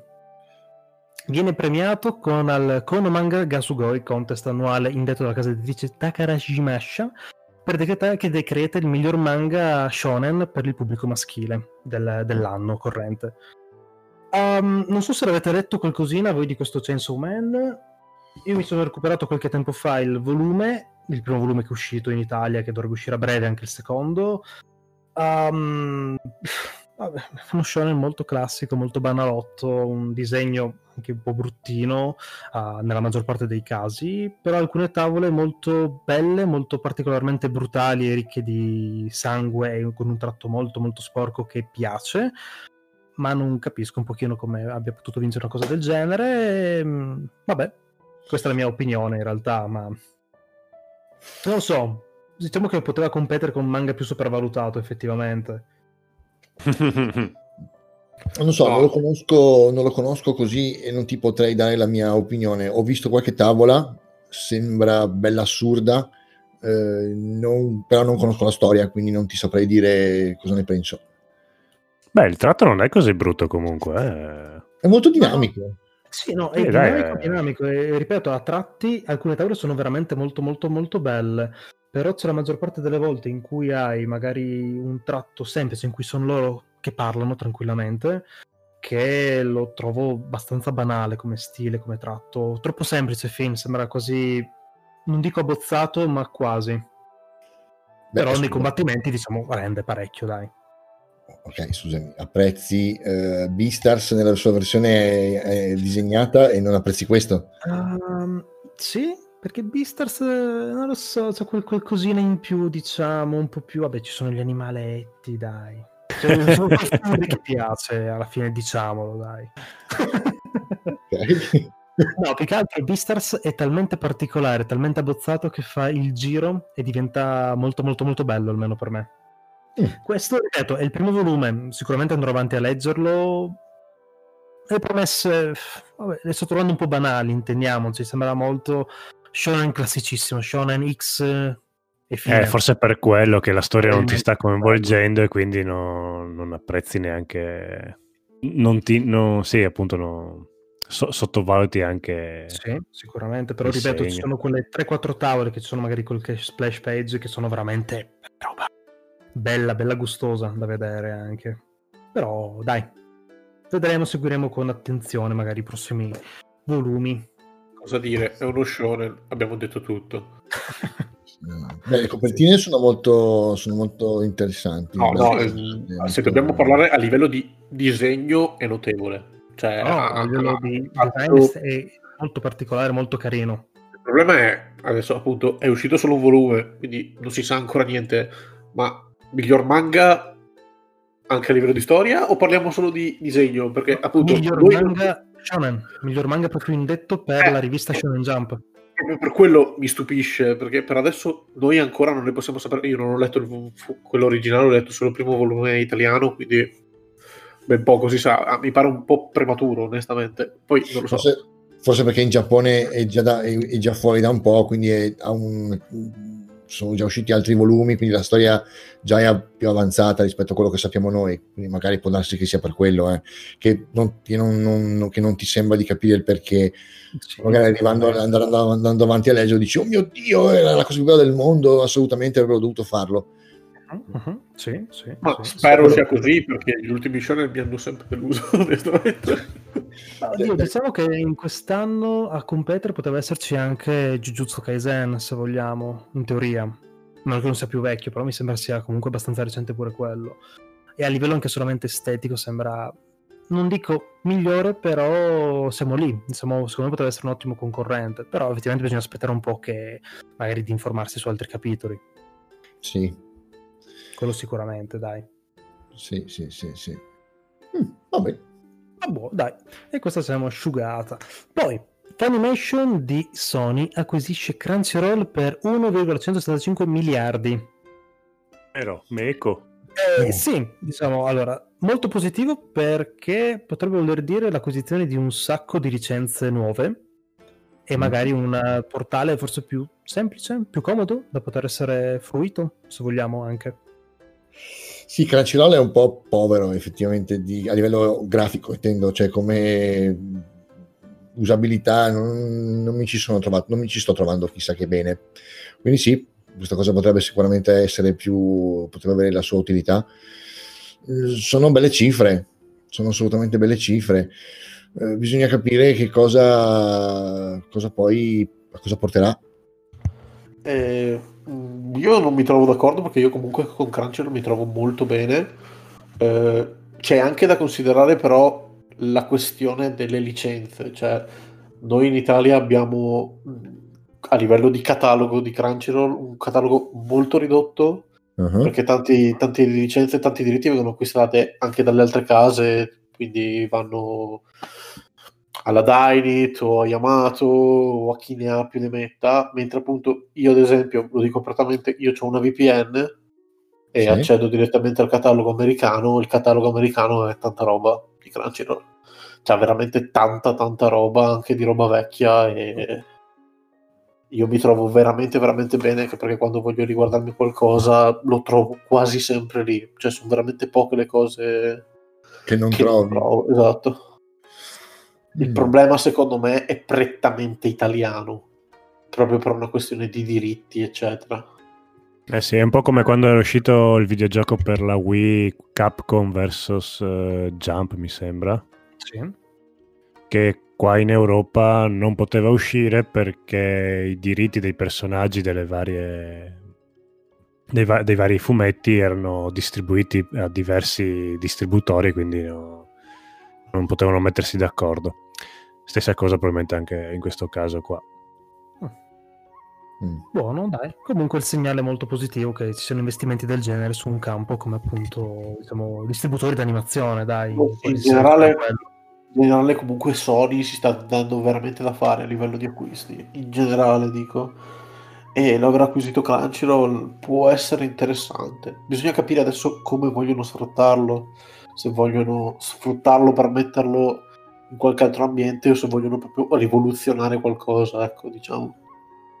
Questo è da capire. Sì, speriamo che non facciano come la Disney negli anni '80 che ha comprato lo studio Ghibli per ucciderlo e oscurarlo.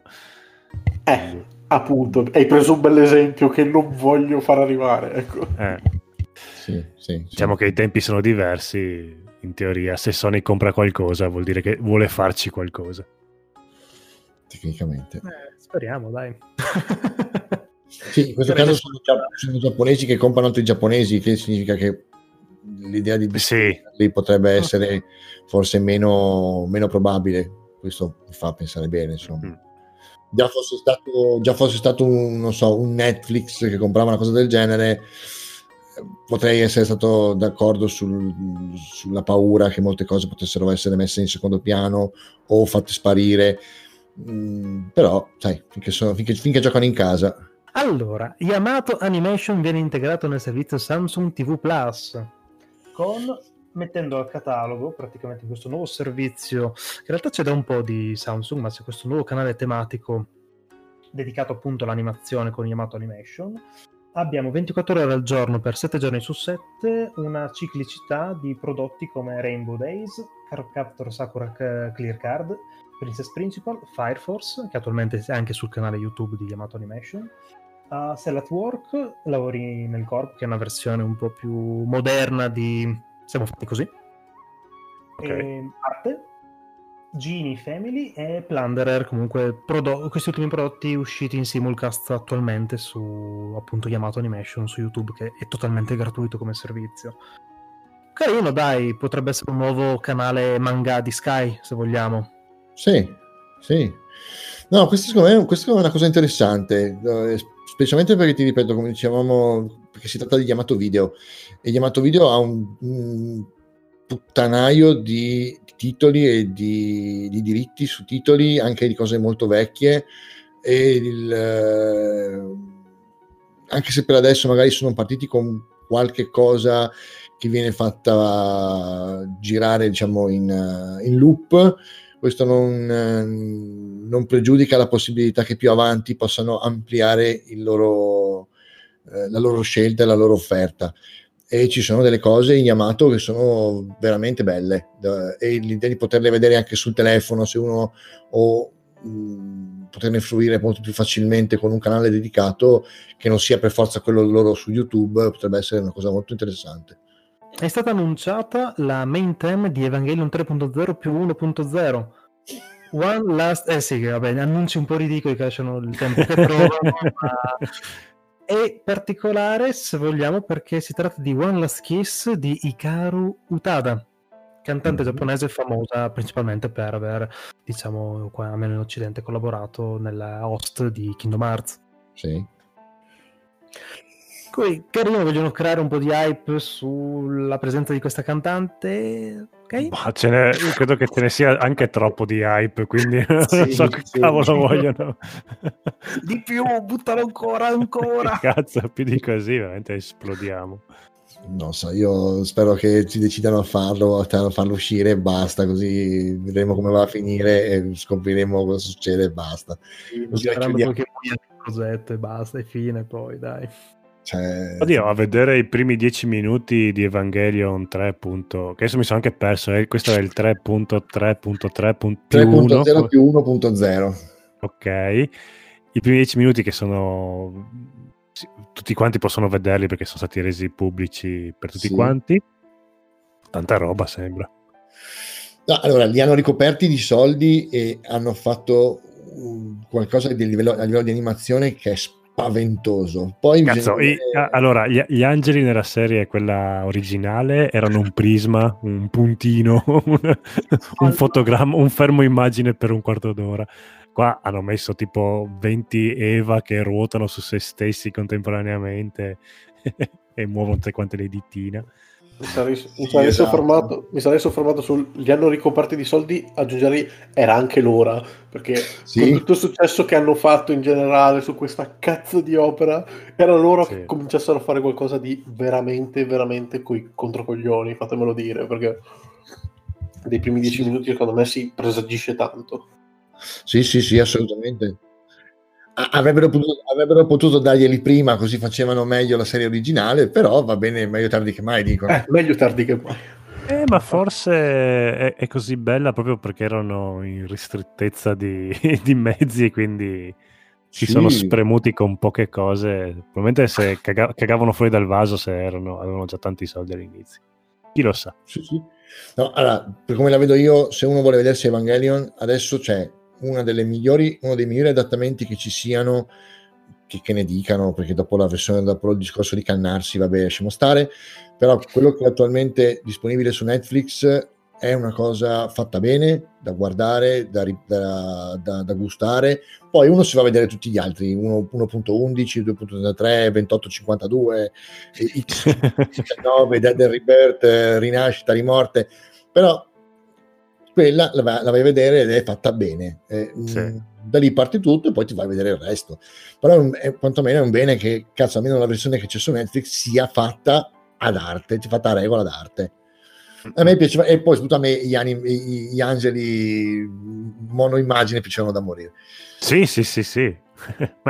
ma per quello dico che se gli riempivano di soldi probabilmente ci saremmo persi gli angeli fotografici, monofotografici, sì. Oppure anche tutti quei bellissimi grilli giapponesi che non li avremmo avuti. O i fermi immagine nelle scuole, nelle aule, sì, esatto. Sì. L'ultimo episodio fermo immagine. No.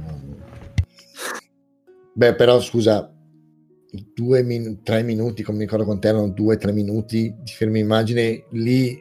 La prima volta che lo vedi dici, e cominci, dopo un po' la testa ti riparte e cominci a ragionare. Oh cazzo, ho guardato un fermo immagine per un quarto d'ora e zero casatini. Subito. Esatto, non lo so, per me è genialità quella roba, non so, sarà stata fatta probabilmente molto per mancanza di soldi, sono d'accordo, ma come dici tu, nella mancanza di soldi si tira fuori il meglio, non so perché. Ma quel fermo immagine lì è come quando 2 samurai si sfidano, che prima tutto il combattimento mentale e poi un colpetto, sì. E finisce il combattimento. Sì, è bellissima quella scena, per quanto sì, è un fermo immagine, sì. È un cazzo sì. Di fermo immagine. Va bene, diciamo che però a coordinare c'è comunque tutto un discorsone dietro di ragionamento, introspezione, che comunque sì. Non ti lascia il vuoto, ti aiuta un po' a non farci pensare che è un fermo immagine. No, ma poi ti sale l'ansia perché monta tutta la tensione di quel momento. È bellissima questa cosa, non so. Infatti poi c'erano comunque 20 episodi prima bellissimi che hanno caricato quella scena lì, quindi sì, sta bene. Possiamo arrivare alla conclusione che male Sony, non bisogna dare soldi all'animazione perché sennò togliete esatto. Bisogna lasciarli poveri, il messaggio che volevamo dare. Bene, continuiamo con Star Comics che annuncia il manga di Hello World. Vediamo com'è.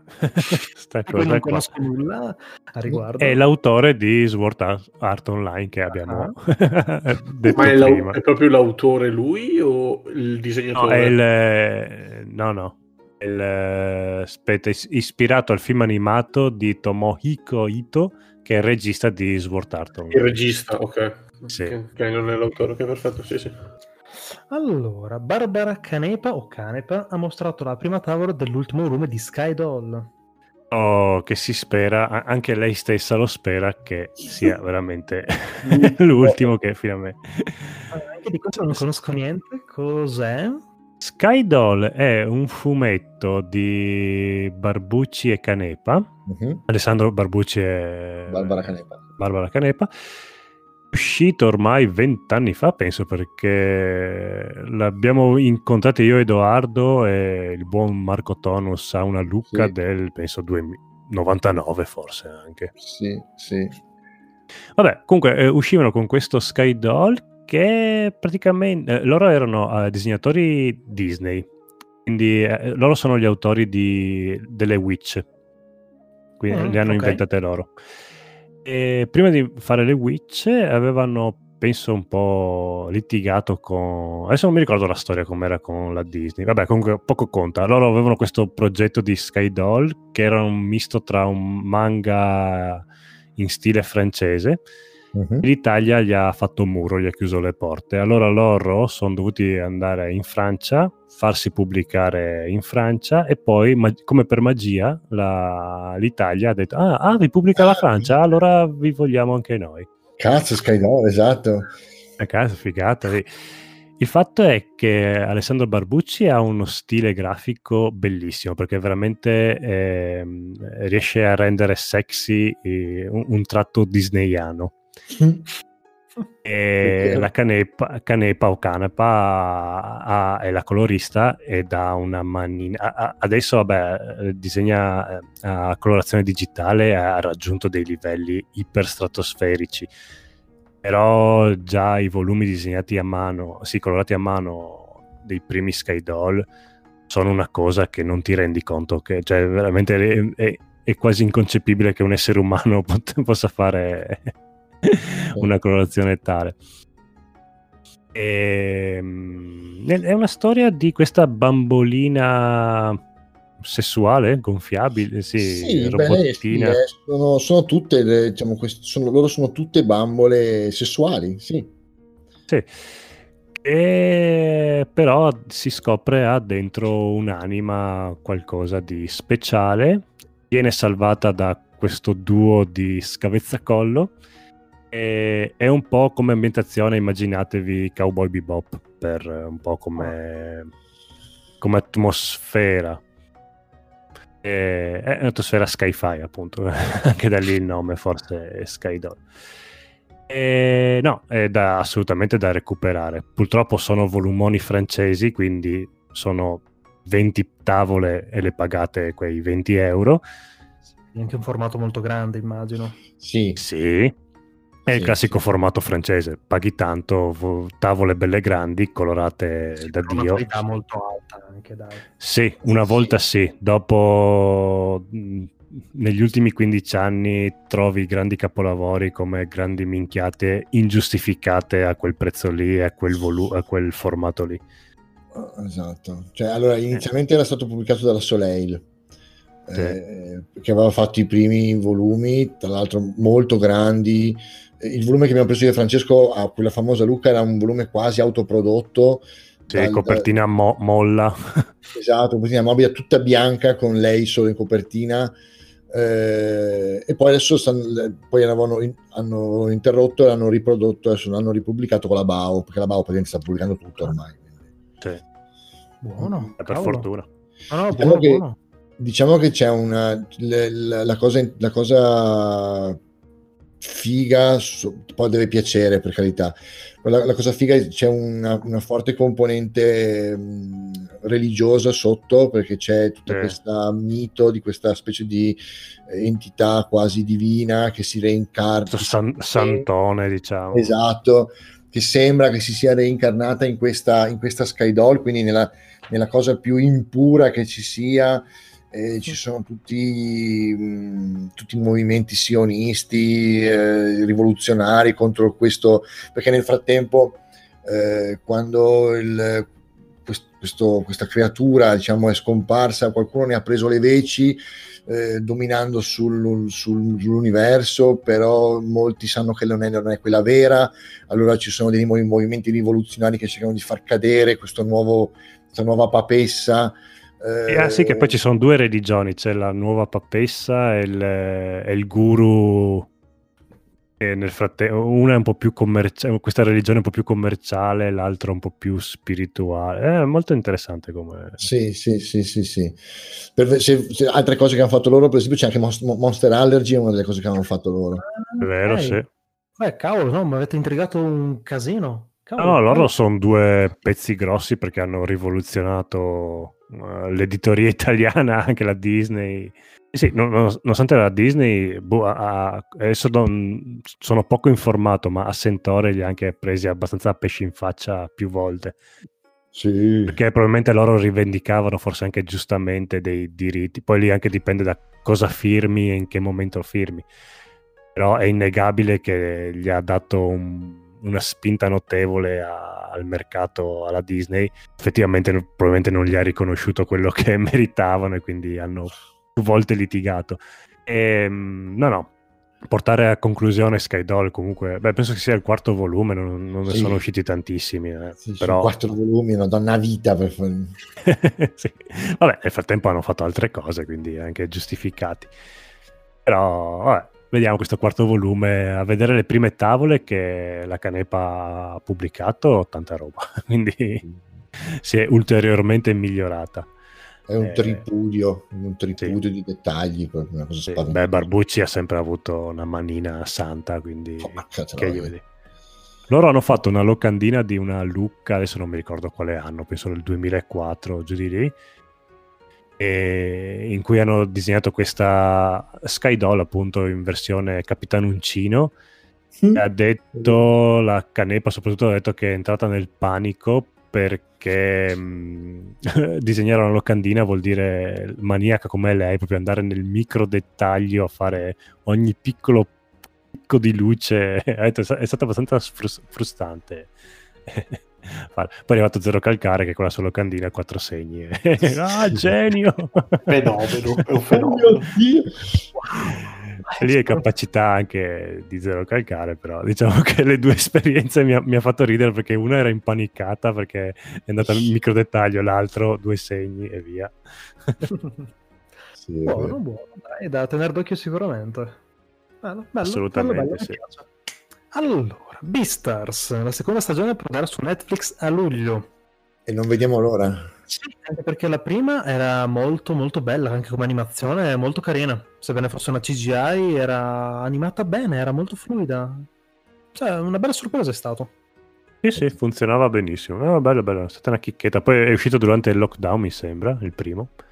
Quindi... credo di sì. E io ricordo che l'ho guardato in quel periodo lì, quindi me lo sono proprio goduto. So che proprio aspettavo di andare, di coricarmi a letto per andare lì col mio iPad e guardarmi l'episodio. Oh, sì, sì, è vero, mi pare anche a me. No, poi c'è una storia fighissima, cioè nel senso, al di là della storia scolastica adolescenziale, il concetto che c'è dietro di... come si dice, prede e predatori, la preda che non vuole essere più preda e che quindi cerca di portarsi verso l'umanità, che è vista come un modo per trovare qualche tipo di via d'uscita. È proprio bello, cioè, proprio bello. Io non apprezzo il manga, ve lo dico. Cioè, il manga, secondo me, è, per quanto possa essere bella la storia, mi indispettisce dal punto di vista proprio grafico, perché è una di quelle cose che se tu le presentavi al corso di fumetto, quando siamo stati noi, ti dicevano ma vai a cagare, cioè, cazzo è sta roba, dai, non è manco finito, sì. E vederlo pubblicato in pompa magna un po' meno del culo, diciamo. Sì, specie perché comunque tante tavole vedi proprio che sono incomplete, o comunque soltanto c'è, tipo lì devo fare un coniglietto, vabbè, facciamo le orecchie lunghe e fine, e sembra che abbia proprio dimenticato lì il personaggio e non è andato avanti. Sì. Però... vabbè, se ce l'ha fatta l'attacco dei giganti, perché non poteva farcela Beastars, scusatevi, fatemi capire. Sì, no, allora dal punto di vista dei disegni, secondo me sono due cose proprio Beastars è proprio una cosa di dire, ma c'avevo 5 minuti, mi sono messo là a disegnare, mi è venuta un po' come è venuta, però dai, la storia è carina, dai, piace, no? L'attacco dei giganti mi sembra un po' più curato. Addirittura a livello di trama, sì, dai, io mi ero soffermato solo sui disegni. Io parlavo solo dei disegni. Ok. Allora, parlando dei disegni, inizia molto male il tacco dei giganti, però pian pianino un po' migliora, e comunque la tridimensionalità dei combattimenti è molto carina, tutto sommato, dai. Perché Beastars, cioè, disegna ogni tanto delle cose e dici, ma che è una mano questa? Boh, non so. Sì, ha un segno abbastanza... Sì, è molto abbozzato, sì, quasi. Sì, ma sì, di uno che non... magari ha bisogno ancora un po' di finire lo studio, il percorso scolastico in qualche corso di fumetto. Però, vabbè, dai, sei capace a raccontare. Sì, è una storia è bellissima, cioè, nel senso, io l'ho trovata veramente incredibile, veramente molto molto bella. Quindi sì, non vedo l'ora che arrivi, almeno io. Sì. No, dai, poi comunque se mantiene lo stesso stile della prima ci può stare alla grande, anche perché comunque era proprio un bel prodotto, un bell'anime alla fine. Ok, e per ultima notizia di questo antipastino proprio così bello pesantino che è stato, abbiamo la Rumiko Takahashi che è stata insignita del fiocco viola. Un premio giapponese per l'arte, che premia appunto... elementi di spicco che hanno appunto sono nati sul suolo giapponese. Dai, carino, ci sta un premio alla Takahashi. Sì. Ha fatto anche orgoglio nazionale. Sì, Takahashi nazionale ci sta. Prossimo premio è la corona dell'impero del mondo e la macchina di Batman. Esatto. Ma quello era per il secondo e il terzo, lei gli è capitato male. Il fiocco viola, vabbè, dai. No, sì, meritatissimo, assolutamente. Allora, è tempo del primo piatto, carissimo. Io sta pieno della serie, sta vomitando, però mangiamo anche il primo piatto. Qua siamo in onore del caro Bob, è un matrimonio del sud questo, ok? Spettacolo, i miei preferiti. Siamo all'antipasto, arriva il primo pasto. Il settimo antipasto. Esatto. Si inizia alle 10 e si finisce alle 10 di sera, giustamente. No, si finisce al mattino dopo. Ma bando alle ciance, intavoliamo la via del grembiule, lo Yakuza casalingo.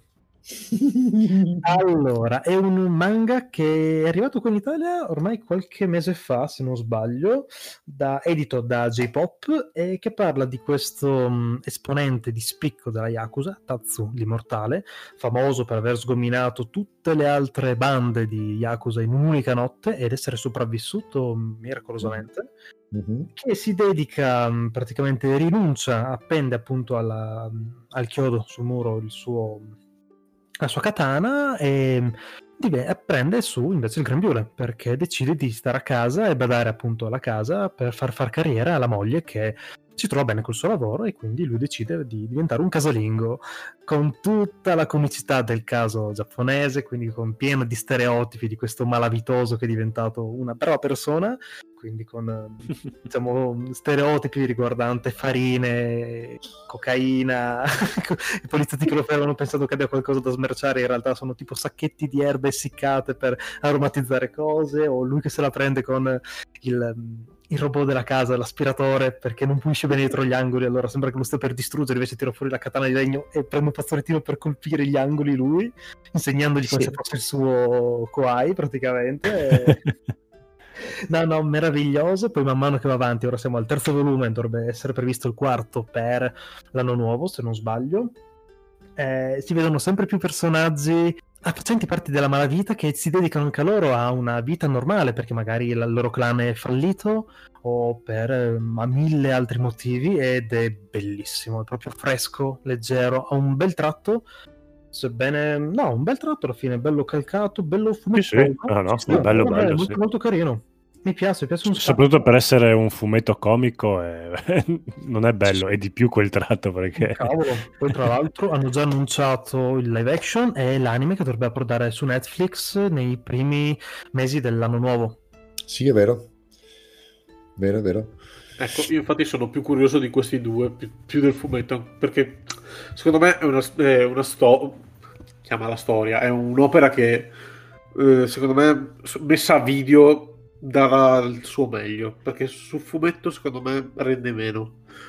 Sai che sono d'accordo con te? Ah, ok. Allora, io ho letto da poco il terzo, nel senso l'ho letto ieri pomeriggio. Mi ha fatto la stessa impressione che mi hanno fatto i primi due, nel senso mi sono divertito, io ho riso, sono arrivato alla fine del volume e ho detto ok, adesso me lo rileggo perché non ricordo che cosa ho letto. Ok, esattamente così. A video invece secondo me rende meglio perché è più scorrevole, non so se è il termine più adeguato per descriverlo. Sì, diciamo che a video puoi anche rendere molto più espanse anche le partite, tipo la partita di pallavolo che fa con l'altro esponente della mafia, riesci comunque a espandere un sacco di cose per che non limitarti a fare quelle 4 tavole per finire il capitolino. È proprio un discorso secondo me della gag, la gag rende meglio se è messa a video piuttosto che su tavole. Sì, diciamo che nella tavola devi un po' immaginarti il passaggio da una all'altra, ok? No, d'accordo, concordo con voi. Secondo me, infatti, sto aspettando con parecchia ansietta, diciamo, la versione sia animata che live action, che secondo me live action sarà una roba epocale. Perché ho già visto l'attore che hanno scelto . Mamma mia.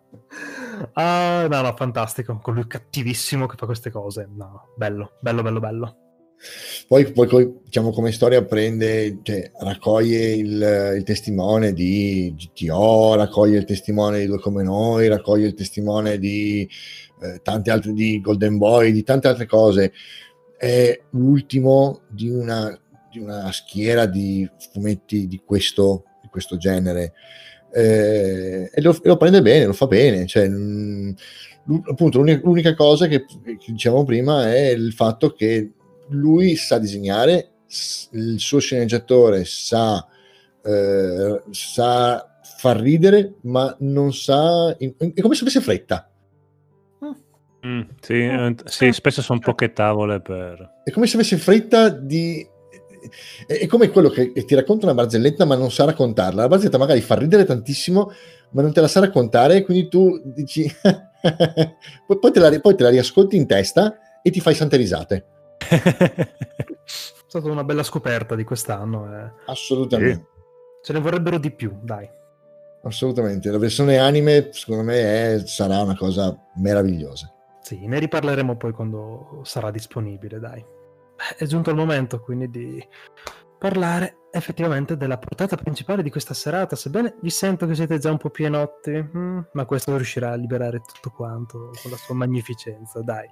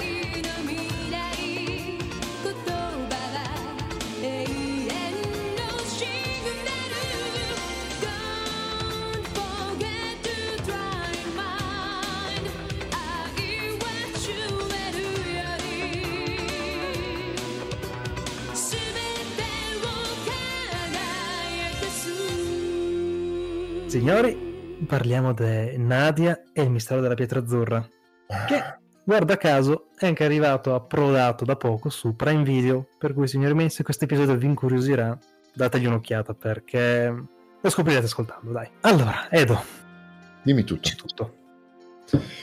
Non so, vuoi che ti dica, vuoi che ti introduca la storia? Sì, dici che cos'è questo Nadia e il mistero della Pietra Azzurra. Allora, è un anime comparso sugli schermi italiani nel lontano 1991, sì, lì, dall'incirca. Però 91, sì. L'estate del 1991, e che racconta le avventure di due ragazzi, un ragazzo e una ragazza.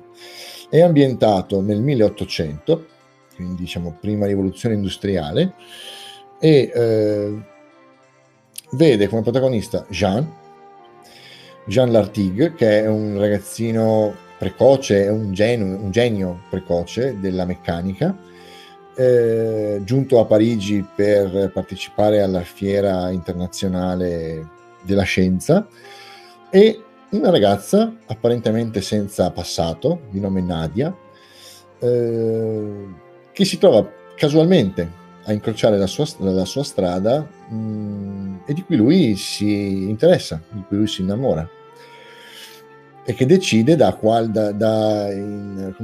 immancabile e impossibile positivista che è, perché lui è sempre un ottimista totale, inguaribile ottimista, esatto, mi veniva la parola, grazie, di seguire, di capire, di conoscere.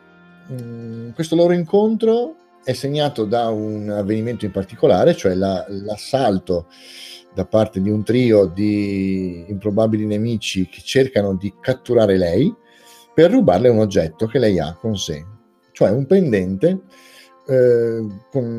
attaccata a una pietra di colore azzurro, apparentemente senza nessun valore, a parte un valore sentimentale per lei che ce l'ha da sempre.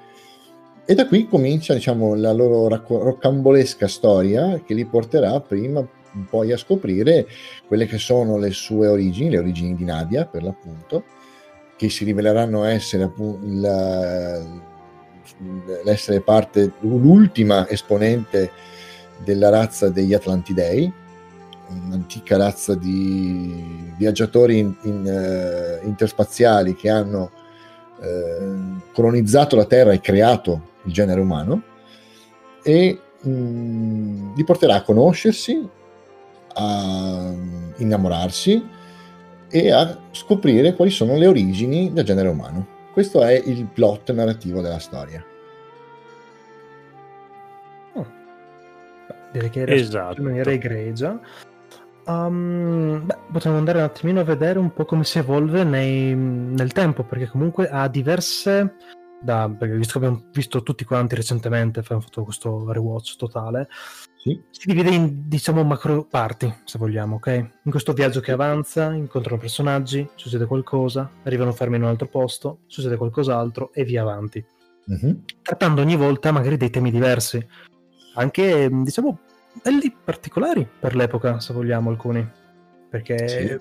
Anche soltanto il colore della pelle della protagonista, che comunque la pelle scura di Nadia, non c'erano tanti protagonisti del genere. No, non ce n'erano. Penso sia stata anche la prima in realtà.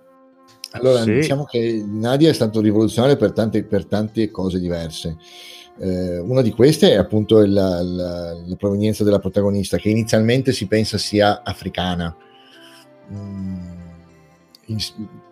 Dopo c'è il fatto che, rispetto al panorama dell'epoca, che negli anni 90, si passa da storie a puntate autoconclusive a una storia continuativa, come quelle che potrebbero essere le serie che guardiamo adesso. Certo, non è il primo, perché se tu pensi all'epoca c'era Robotech, c'era Gundam, erano tutte storie che avevano già un proseguo continuo, però appartengono a un'epoca precedente. Infatti sia Robotech che Gundam sono metà e fine anni 80, i primi 90 hanno visto questo come novità assoluta. Se ti perdevi una puntata non capivi più cosa succedeva dopo, non era come guardarsi una puntata di Voltron, che vabbè, ne perdevi sì. Una, capirai, a meno che tu non ti perdessi la puntata cardine, in cui magari arrivava qualcuno o moriva qualcun altro e quindi la storia subiva una piccola deviazione o una grande deviazione. Qui era un continuo evolvere della storia. Questo è assolutamente unico in quel periodo. E poi vabbè, stiamo parlando comunque dei primi esperimenti di un sceneggiatore che poi la gente ha imparato ad amare molto tempo dopo, con cose come Evangelion, perché è un'opera di idea che hanno. Sì, esatto, se non proprio una delle prime, se non sbaglio, anche sì, di quella portata. Sì, prima aveva tutta robina comunque piccolina, dai. Questo è stato proprio il primo prodotto di, cos'erano, 49 episodi anche? Allora, dovevano essere tre. Allora tecnicamente all'inizio dovevano essere una ventina. Allora, le serie uscivano a blocchi da 13 episodi o multipli di 13. Poi loro si sono presi bene, si sono lasciati prendere un po' dalla storia e ci hanno dedicato talmente tanto tempo ed energia che ci dice che a Anno si è venuto un esaurimento nervoso, sono rimasti senza soldi, sono andati in crisi tutti e due, sia lo sceneggiatore sia il character design. Sì, e si vede, da un certo punto della storia si vede benissimo. Boia. Sì, è proprio palese, in quel punto dice, ok. Passa proprio da così a così. Ok, sì. Qui, anche perché alcuni episodi sono stati subappaltati anche a studi coreani, e quindi proprio la qualità la vedi che scende tantissimo, perché probabilmente non avevano neanche supervisionato niente, erano talmente stretti coi tempi e con le cose che andava bene qualsiasi cosa. Sì, purtroppo sì. Aveva fatto talmente successo i primi episodi che gli hanno chiesto di di allungare il brodo. E poi soprattutto c'era un'altra cosa, portava su schermo, dal punto di vista di animazione giapponese, portava su schermo tematiche prese proprio a piene mani da quella che era la fantascienza di inizio secolo di Jules Verne. Perché sì, beh, è dichiaratamente ispirato a 20.000 leghe sotto il mare. Sì, ma anche scritto nel proprio sottotitolo, tratto ispirato da... Sì, è una cosa dichiarata, esatto. Sì, esatto. Sì, poi ha preso spunto anche da altri racconti di Verne, però tipo 2 anni di vacanze, anche l'Isola Misteriosa. Beh, l'Isola Misteriosa è proprio tutto dall'episodio 20 all'episodio 35 è proprio... Sì. È palese. Sì, totalmente. Allora, vogliamo fare, per fare un elenco, anche i personaggi si vedono, per fare un elenco dei personaggi principali, allora ci sono i 2 protagonisti che sono Gian e Nadia. Uh-huh. Poi ci sono gli iniziali cattivi della storia che poi si cambiano bandiera e diventano alleati, che sono il trio Gratan, come lo chiamo io, cioè sono Grandis, Sanson e Hanson, che sono questi 3 figuri che all'inizio della storia cercano di rubare la pietra a Nadia. E poi chiaramente ispirati a Yattaman. Madonna. Sì, sono proprio la parte comica iniziale, proprio il cattivo comico, che dici, è molto molto carino, ti fa fare quella risata con queste cose assurde. Esatto. Con la classica esplosione, cioè manca solo proprio che Rebecca esca nuda dopo l'esplosione. Si manca solo che l'esplosione faccia il teschio, capisci? Cioè, esatto. Sì. E poi c'è l'equipaggio allora, ci sono i personaggi che loro incontrano più avanti, tra cui lo possiamo dire? Sì, possiamo fare spoiler in questo, sì, vero? Sì, total spoiler qua. Perfetto. Allora, incontreremo il padre di Nadia, che niente poco di meno che è il capitano Nemo, a bordo della sua nave, che è il Nautilus, ed è qui proprio prende a piene mani da Verne, e tutti i personaggi dell'equipaggio, primo fra tutti la come si chiama? Elettra. La signorina Elettra, brava. Madonna, che bella. È uno dei più, secondo me, uno dei più bei cattivi che siano stati scritti, cioè il cosiddetto Gargoyle, che poi si rivelerà essere il cattivo principale della storia, e che è lui pensa almeno di essere un ex atlantideo che ha deciso che il mondo degli umani è un mondo che non si merita ciò che ha, e che la cultura di Atlantidei deve tornare in auge e schiavizzare, se non distruggere, il genere umano. Sì, molto carina come anche la spiegazione che danno, siccome gli Atlantidei sono come un po' i terapeutisti che dicono che la vita nella Terra è nata grazie agli alieni che hanno con una navicella, più o meno la storia è quella lì. Molto carina il fatto che loro erano in pochi quando sono arrivati sulla Terra, avevano bisogno di schiavi, quindi hanno iniziato a pensare come fare, tra i vari esperimenti falliti poi hanno deciso di provare con queste scimmie e cambiargli il genoma. E molto carino il fatto che nessuno si spiega qual è l'anello mancante tra scimmia e uomo, è perché siamo arrivati noi che vi abbiamo modificato, voi siete delle scimmie. Che tra l'altro in un episodio si vede proprio chiaramente, che fa vedere tutti i vari esperimenti, da cui poi prenderà proprio quella determinata scena, quel determinato personaggio che crea Adam, e lo ripropone palese su Evangelion. Sì. Questo primo gigante sputato di Adam lo prende e lo butta di là, proprio sputato. Paro. Sì, questo omone gigantissimo. Sì. ma ti dico, le citazioni ce ne sono tante, si autocitano e citano tante altre cose, cioè, per esempio, non so, faccio un esempio che tra le altre cose io non avevo mai notato dall'inizio. Allora, citano altri cartoni animati, per esempio il primo aereo che Jean costruisce per andare alla Fiera Internazionale di Parigi, si chiama La Stella della Senna, e cita La Stella della Senna. È vero. Sì, non so se avete mai visto il cartone animato La Stella della Senna, che era, diciamo, la controparte per noi in Italia era la controparte di Lady Oscar. Sì, anche la signorina Elettra quando si presenta la prima volta che davanti a loro vuole alla mascherina rossa. Che è quella della Stella della Senna. Sì. Poi vabbè, per carità, loro appunto, come dicevamo prima, loro tre sono il team Grandis, sono chiaramente presi da Yattaman o anche, come si chiamano quelli? Calendar Man. Calendar Man, Predatori del Tempo, sì. Cioè il classico trio, lei, lui magro, uno magro e intelligente, perché in questo caso si invertono un po' le cose. Sì, magro e quello forte.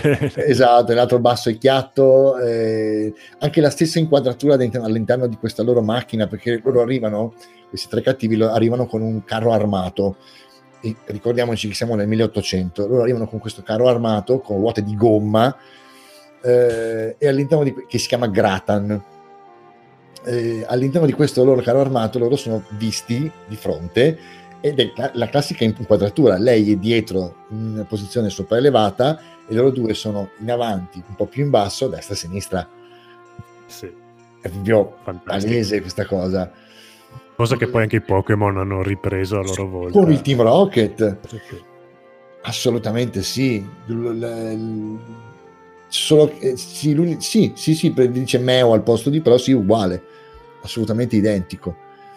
La differenza qui è che Sanson, chiaramente Sansone, è quello alto ed è si basa tutto sull'elemento della forza, cioè lui risolve tutto con la forza, mentre Hanson è la mente. È un genio perché lui ha creato il Gratan, che per l'epoca è avantissimo come a livello tecnologico. Sì, poi c'è molta incoerenza nella tecnologia perché loro prima parlano, tipo non hanno neanche i microfoni, parlano con i tubi di rame, sì, però poi in un episodio vanno sott'acqua e dicono accendi il monitor, accendi la telecamera, e hanno la telecamera col monitor, il televisore dentro, dici ma come? Fino all'episodio prima non avevate neanche la lampadina, adesso avete un telefono. Fiera della reazione, cioè, vince chi vola per più tempo, e il massimo che hanno fatto è stato pochi minuti, poi arrivano Gratan che ha la mongolfiera che volano tipo quanto vogliono, con eliche e tutto, sì, e razzi a propulsione, esatto. Tutto. Un'altra citazione, prima che mi dimentico, dei cartoni animati altrui, c'è l'anfora, l'antenna del mago pancione in un episodio, quello dove King viene catturato. Il cattivo tra le varie bettovaglie c'ha la cosa lì, la lanterna. Oddio, non me ne ero mica accorto. Perché passa veramente, fanno una carrellata di oggetti e tra queste qua l'ha notato Paola, perché sennò anch'io mi passava anche a me inosservato. Spettacolo. No, questo me l'ero proprio persa, te lo giuro. Bellissima sta cosa. Vabbè, io non so chi l'ha visto a che età, io ero perdutamente innamorato di Nadia. Sì, è stata penso la prima cotta di un anime che abbia mai avuto, cioè, la primissima. Penso che sia i miei amori dal punto di vista dell'animazione siano stati Sara, di Sara Lovely Sara. Oddio no. Sì, mi piace. Sì. Nadia, e poi più avanti, ma lì già la protagonista bionda di Fiocchi di Cotone. Ah beh sì, quella sì, dai, te l'appoggio. No, io Sabrina e sì, Nadia primeggiavano sicuramente.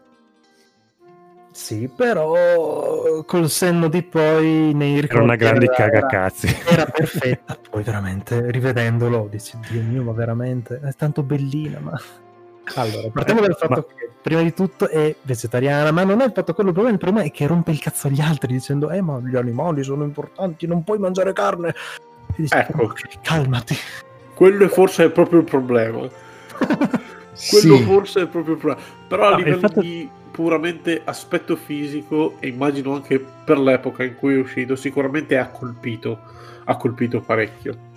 Cioè, però calcola che comunque noi avevamo la Mu come tipo io però che... non è che è più bella di Lamu, scusami, te lo dico, no, vai, nel senso di vedere e non vedere eravamo già svezzati, però Nadia aveva comunque il fascino, però era una gran cacazzi e noi non, cioè, nei nostri ricordi era perfetta, quando proprio anche nel cartone anche gli altri personaggi più volte gli ripetono che è una cagacazzi, quindi noi avevamo proprio cancellato totalmente. È perché quando tu l'hai visto la prima volta eri bambino come lei, perché loro partono all'inizio della storia, loro hanno 14 anni e io ho iniziato, a vederlo che ne avevo 11, 12. Sì, beh, io sì, ne avrò avuti 7-8 io, quindi se lei rompeva le palle e tu rompevi le palle come lei, quindi nel senso ti sembrava normale che io rompesse le palle, quindi per me lei era perfetta, appunto. Riguardandola adesso mi sono reso conto di non solo di quanto fosse perfetta all'epoca, ma di quanto fosse innovativo come personaggio, quanto fosse moderno per certi versi, perché è moderna lei. Io ho rivisto in lei tutto ciò che adesso culturalmente è di moda. Vabbè, sì, ma vogliamo parlare della particolarità che era la prima volta che vedevo in un qualunque anime, che è lei che si innamora di uno sconosciuto e non Jean, di una ragazza a caso, quando capita in Africa. Jean si innamora al colpo di fulmine subito. Sì, ok, va bene. Però una volta che loro due sono assieme, bene o male lui pensa solo a Nadia. Mentre Nadia, appena arrivano in Africa, sulla quella che pensa essere la sua casa natale, vede questo bellozzo guerriero, figlio del capo, con i capelli lunghi, gli addominali scolpiti, e non capisce più un cazzole praticamente. Inizia a fare la scema, la cibezzone. Si indica completamente di Gian e lui là triste a farsi... Beh, giustamente. Diamine. No, Gian è incredibile, ma Gian è arrapato, si capisce, cioè nel senso, Gian è arrapato perché quando c'è lei, quando c'è Electra, quando... l'unica forse che non si fila è Grandis. Ok, ma concedimi, hai 14 anni e il tuo primo bacio lo dai a quella gnoccolona di Nadia. Oddio, cioè penso che non hai più occhi per nessun altro poi. No, sono d'accordo. Sono assolutamente d'accordo. Tu vedi alcuni momenti di Nadia e dici... Però poi ti accorgi che hai baciato la versione femminile di Shinji. No, perché? Allora, di questo adesso... è vero. Ci sono molti riferimenti a Evangelion, purtroppo. Ti ha ucciso Nadia. Ti ha ucciso me, diverso. Sì. Allora, ti dico, è stata una cosa proprio ufficiale, questo. Cioè, lei è il character design, come si chiamava? Aspetta che te lo dico, Yoshiyuki Sadamoto, lui ha proprio detto: il personaggio di Nadia e il personaggio di Shinji sono stati costruiti esattamente identici, cioè Shinji è stato costruito con le stesse fattezze fisiche di Nadia e semplicemente gli hanno cambiato i capelli, l'hanno sbiaccata un pochettino. Stupido sexy Shinji. Sono assolutamente identici, ok, a pensare a metterli uno in parte all'altro il viso effettivamente un pochino sono identici. Vabbè, rivaluteremo Shinji, dai. Lo sapevi, nel tuo subconscio.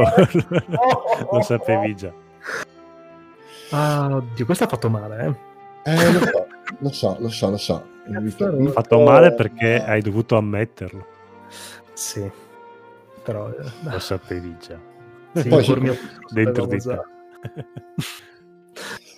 Poi la storia è bellissima. L'unica cosa che secondo me cala è quello che è considerato il ciclo delle isole, cioè il punto in cui loro a un certo punto della storia precipitano su questa isola e comincia tutta la parte che poi è stata appunto demandata a quello studio coreano che ha fatto un po' quel cazzo ha più studi, non solo quello coreano proprio. Sì, che hanno fatto un po' quel cazzo che gli parevano, hanno cambiato la storia, hanno modificato, infatti se vedi durante la storia anche il carattere dei personaggi cambia, lei diventa ulteriormente rompicoglioni fino all'estremo, diventa una ladra, diventa quasi pazza, lei quasi impazzisce come personaggio, Poi per fortuna che un po' ci sta, perché comunque stare in un'isola deserta penso sì, che dia alla testa. Sì, sì, è vero, assolutamente. Però sono chiaramente le puntate peggiori che diciamo che si possono quasi anche saltare totalmente. Sì, toglie anche il quasi, effettivamente. Guarda, a ripensarla dopo, poi a me è sembrato, col senno veramente di poi, l'isola di Flo, quella parte lì. Sì. Ma l'isola di Flo, guarda, io l'ho rivista qualche mese fa tutta, di un'altra pasta, perché comunque l'isola di Flo è tutta quanta basata sul riuscire a sopravvivere con le conoscenze che avevano lì, a parte mangiare funghi allucinogeni lì, non è che c'è, c'è Marie che si ammala, però la guariscono con un po' d'acqua, non è che... Esatto. Ma poi c'è praticamente Jean diventa Einstein su quell'isola, comincia a costruire macchine dal nulla. Per non parlare dell'episodio filler, sempre lì sull'isola, in cui lui appunto alle allucinazioni si immagina robot, cose, show, cade, si propongo sempre quel frame dove c'è lei, dice, bravo Jean, sei il migliore, lo senti 4 volte e dici, oh, no, Dio mio. No, ma sempre parlando di filler, però c'è un altro episodio che va a collegarsi tra il ciclo delle isole e quello subito dopo, che è l'episodio, il riempitivo musicale. L'episodio 34. Quanti cantano. Sì. Quello era stato addirittura eliminato nella versione italiana, sì. E hanno fatto bene. C'era un bel motivo effettivamente a riguardo. C'era il motivo che erano canzoni giapponesi e non avevano lo smazzo di stare lì a tradurle e riarrangiare, perché comunque i testi devono comunque andare in metrica, è un casino. Tranne l'ultima canzone in cui c'è lui che palesemente gli dà della rompicoglioni a lei continuamente e poi si chiede ma perché sei incazzata? Chissà come mai. Assolutamente. Però ti dico, secondo me è una storia che da guardare, anche perché presenta, ti dico, a mio parere uno dei cattivi più belli che abbiano mai realizzato. Cioè Gargoyle è proprio fantastico e regge tutta la storia, è curatissimo nei dettagli, in cui tutta l'organizzazione neoatlantide è fatta benissimo. Poi vabbè, scimmiotta il concetto della massoneria, quindi con queste maschere, i sorrisi finti sul del Terzo Reich anche. Sì, è un regime totalitaristico, dai, alla fin fine. Anche il cappuccio che hanno loro, il Ku Klux Klan, palesemente, anche volendo. Ed è un personaggio, secondo me, che fa molta tenerezza alla fine, perché il fatto che zero proprio. Beh, oddio, guarda che quando lui scopre alla fine di non essere un atlantideo, ma di essere un semplice umano, e coglione, come reagisce, cavolo, gli crolla il mondo in testa, è una cosa che lascia, cioè è tosta come scena, è un razzista del cazzo, colpisce. Ma non so se tenerezza è la parola che userei. Sì, esatto. No, beh, sì, forse è un po' eccessivo, un po' troppo dolce, cioè, come termine. Rende molto più profondo il personaggio, sì. E comunque lui che era straconvinto di essere uno di loro, e dopo gli dicono ciccia, tu eri uno schiavo come tutti gli altri. Sì, cioè alla fine della storia di Atlantidei nel mondo ce ne sono rimasti 3. Sì. Lei, suo padre e suo fratello. Solo che suo fratello ormai praticamente non è più neanche un essere umano, perché poi viene a scoprire che suo fratello è stato ricostruito dalla tecnologia degli Atlantidei ed è una macchina ormai, ed è un robot. Però lo sfruttano perché attraverso di lui riescono a utilizzare le macchine che appartenevano agli Atlantidei. Sì, poi comunque la pietra funziona, diciamo, il pieno potere è solo se sei Atlantideo. Esatto. E poi della loro famiglia proprio. Sì. Esattamente. A me personalmente piace tanto, la odi all'inizio, ma poi mi è piaciuta tantissimo Elettra, perché Elettra è un personaggio spaccato a metà, tra l'odio nei confronti di Nemo per quello che ha fatto, perché allora nella storia Nemo prende una decisione molto pesante, prende la decisione di sacrificare Atlantide per liberare l'umanità, e nel farlo distrugge tutta Atlantide, e per impedire appunto a Gargoyle di prendere il potere. e allo stesso tempo però lascia che venga distrutta la civiltà, però giura vendetta, e quindi diciamo, tutta la storia è anche incentrata sulla vendetta di Nemo, che era il vecchio imperatore di Atlantide, contro Gargoyle. E Elettra è un personaggio incredibile, perché lei ha perso tutti durante la distruzione di Atlantide, e da umana qual è, perché tutti i membri dell'equipaggio del Nautilus sono esseri umani, comunque ama, perché è innamorata perdutamente di Nemo, ma odia Nemo per ciò che ha fatto, però allo stesso tempo decide che è più importante portare a termine la vendetta contro Gargoyle che la sua vendetta personale. Tant'è vero che addirittura arriva quasi a uccidere Nemo quando lui decide che Nadia è più importante della sua vendetta, perché a un certo punto loro due si rincontrano e Nemo decide che la figlia che lui pensava di essere perduta è stata ritrovata, e quindi la sua volontà di vendetta nei confronti di Gargoyle e Neo Atlantide viene meno, e in quel momento lei gli si mette di fronte, gli punta una pistola e gli dice: no, tu adesso continui con questa cosa, devi andare fino in fondo, perché abbiamo perso tutto, perché cosa se no.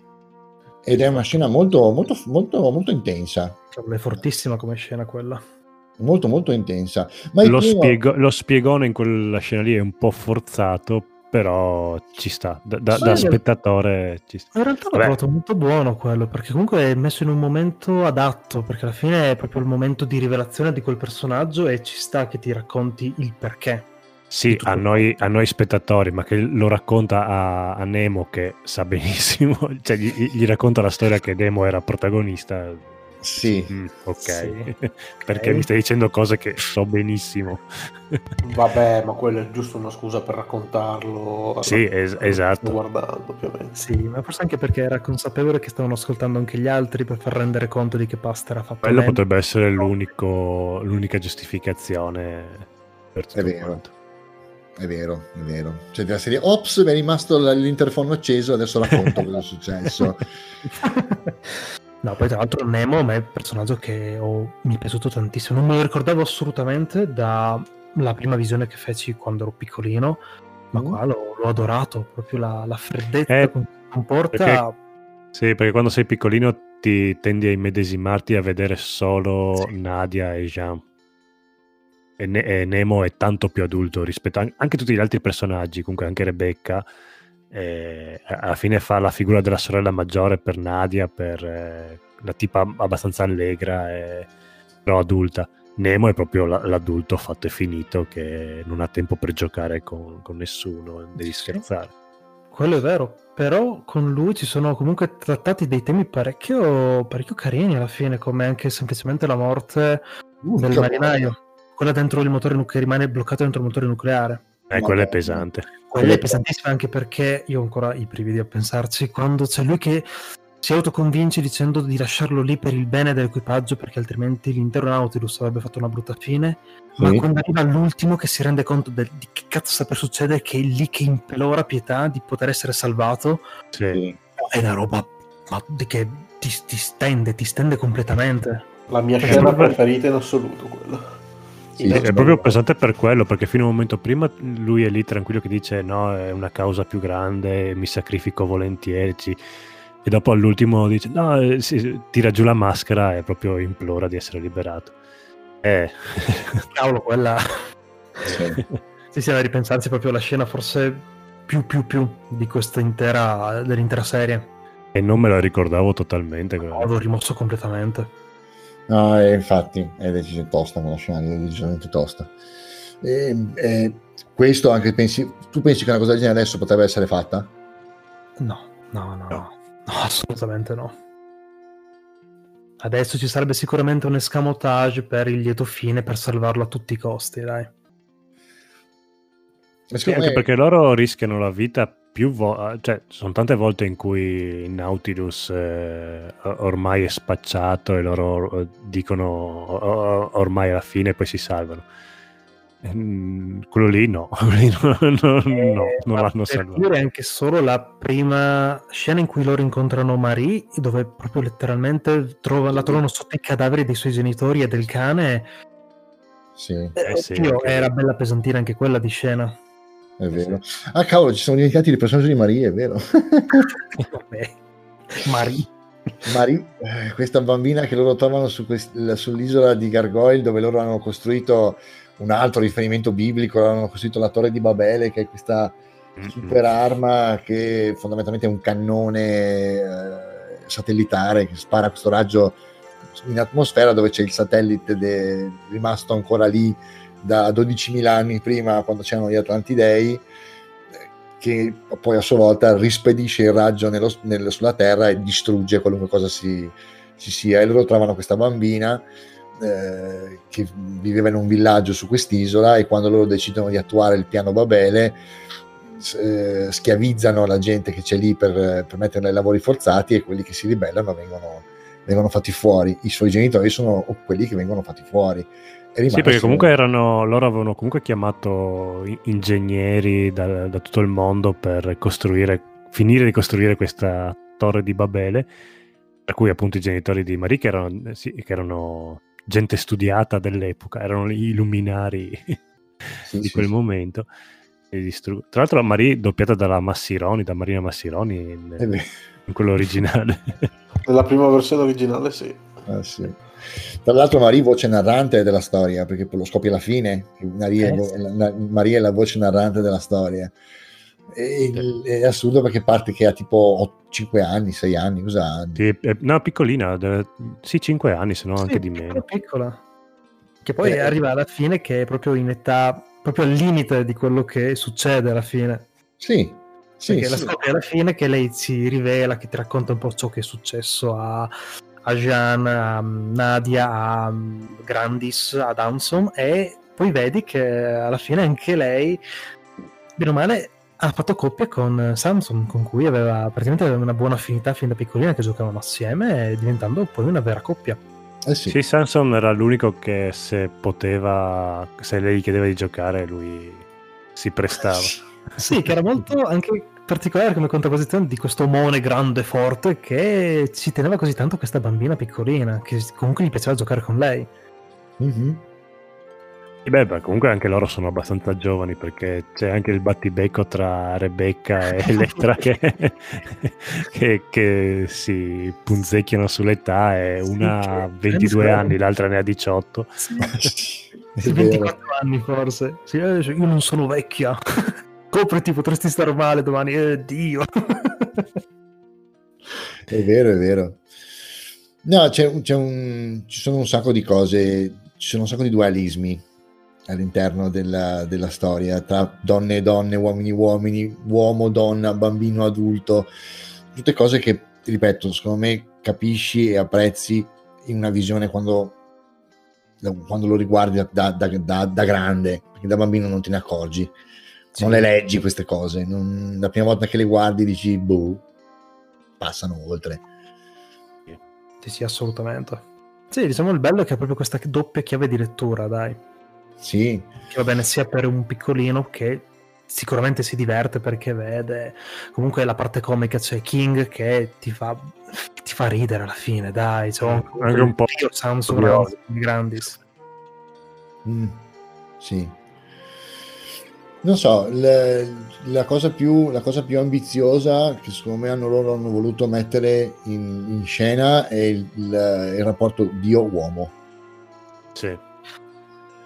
Gli uomini che cercano di eguagliare Dio, o in questo caso gli Atlantidei, e che ci provano, il monito sulla tecnologia, che può fare grandi cose, ma se non usata con intelligenza e con attenzione può portare alla distruzione di tutto.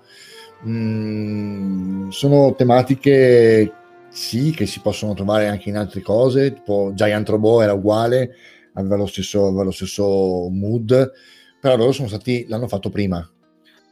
Sì, ma è fatto anche in modo molto semplice, molto ingenuo, come spiegone anche. Vedi spesso e volentieri Nemo che proprio candido racconta a Jean il fatto che effettivamente la tecnologia è una cosa buona, ma dipende tutto da chi la usa alla fine, da chi la impiega. Sì, a me quella l'ho trovata una cosa semplicissima e trattata veramente in maniera molto molto molto carina. è molto vera, soprattutto. Sì, soprattutto quello. Il discorso dell'atomico è qualcosa di fenomenale. Sì. Poi, per carità, io sono sempre stato a favore del nucleare, ma vabbè,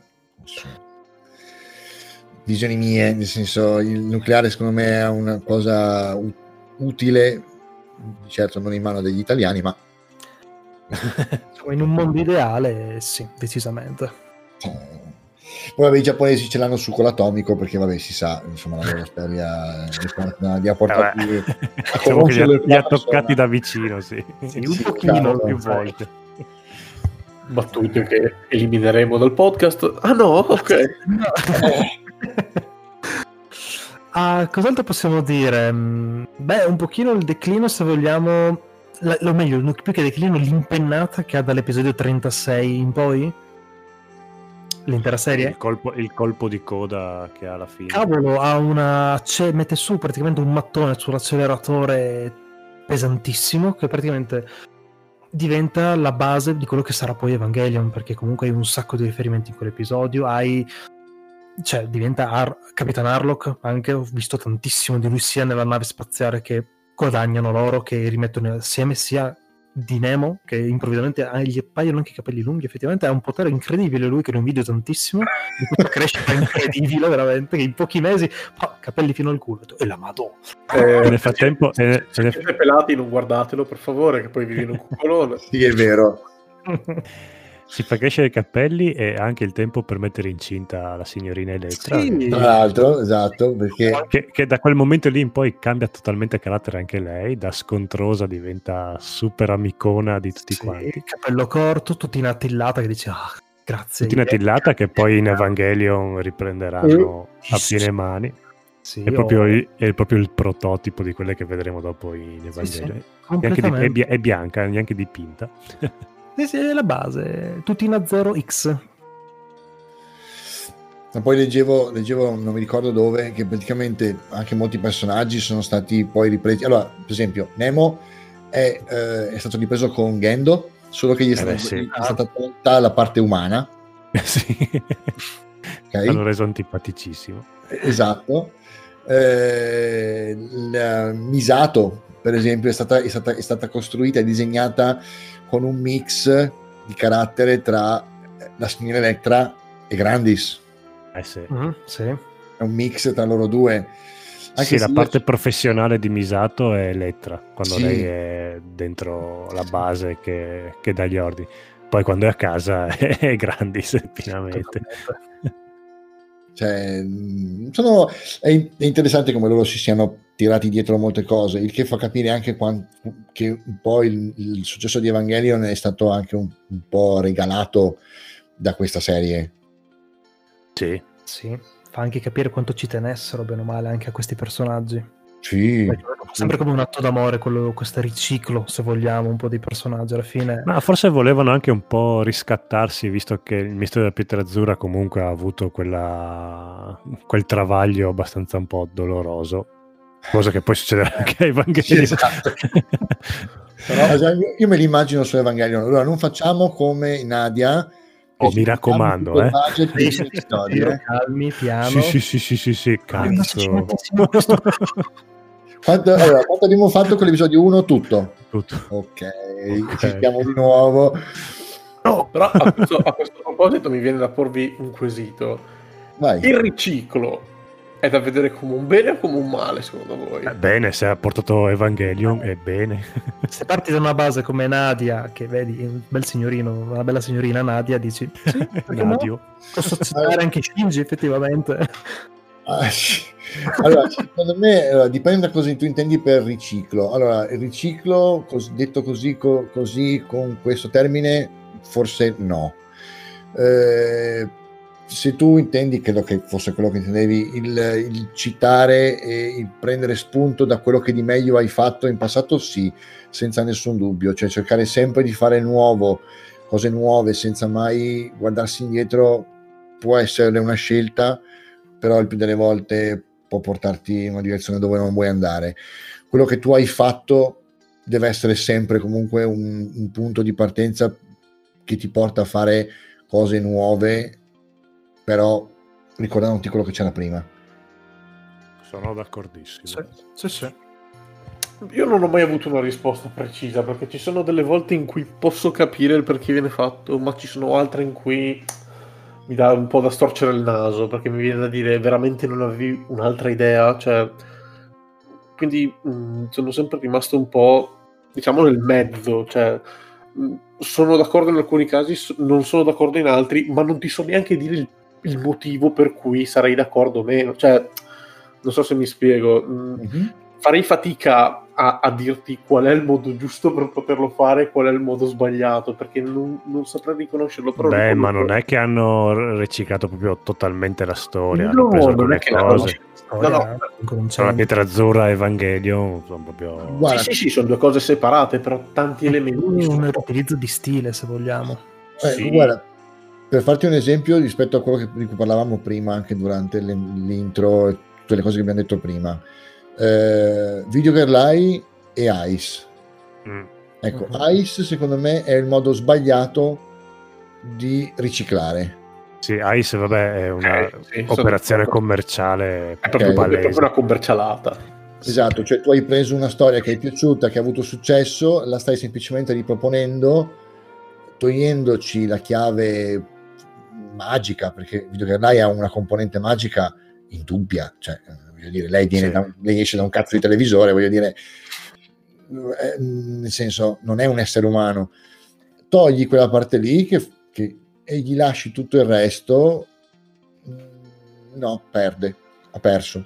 In questo caso invece Nadia Evangelion è una cosa in cui riciclare, come dicevamo prima, ha avuto la sua utilità. Sì, mi trovi d'accordo, secondo me questo è il metodo giusto se vogliamo di poter utilizzare un prodotto che magari hai avuto l'idea geniale ma troppo presto e magari la vuoi riciclare dopo quando sai che i tempi sono maturi, ci sta tantissimo. Un altro esempio negativo secondo me può essere Kishimoto con Fairy Tail, che tutte le sue opere, tutti i suoi personaggi sono sempre quelli. Ok, sì. Lì vuol dire che sei proprio pigro nel voler fare veramente un personaggio nuovo, perché sono tutti gli stessi personaggi. Decisamente. Non hai un'idea che dici vabbè prendo qualcosina di lui, qualcosina di lei, no, è proprio il palese personaggio. Mi è venuta in mente la tuttina della signorina Electra, sì, quella bianca, che poi era palesemente tutta aderente e bianca per poi essere strappata in maniera tattica, sì. Esatto, mi è venuta in mente la Amidala di Star Wars, che in episodio 2 o 3 viene, quando sono nell'arena con il mostro, che anche lei gli si strappa, che è vestita di bianco, tutta aderente anche lei, si strappa proprio gli stessi punti della signorina Electra, stessa scena più o meno. Chissà se Lucas voleva fare una citazione, un omaggio al mistero della Pietra Azzurra. Sì, che poi parlando di tutine, quanto bella era la tutina di Nadia negli episodi finali, quella nera. Sì, mamma mia. E poi anche lì c'è l'episodio finale in cui stanno scappando dalla distruzione appunto di questa nave spaziale di Gargoyle e io, ci dobbiamo fare in fretta, hanno il tempo di medicare Nemo, medicare Jean, cambiarsi i vestiti tutti quanti, riparare la tutina di Elettra e poi aspetta, non ce la facciamo, qualcuno deve venire qua per sacrificarsi. Vabbè, ok, grazie. Dai, diciamo che si sono dovuti trovare nella situazione in cui hanno dovuto farlo, perché alla fine, cioè, quando lui va a salvare Nadia, lei è nuda. Sì. Quindi o facevano un po' di puntate con lei nuda oppure la rivestivano come per magia. Ci sarebbe stato un picco delle visite, secondo me, che era una cosa, ma vabbè, questo non c'è. Beh, lei è nuda in più momenti durante la serie. Sì, lo so, ma in quel momento là secondo me era proprio... Che la tutina non lascia molto all'immaginazione, poi. Sì. A parte quello.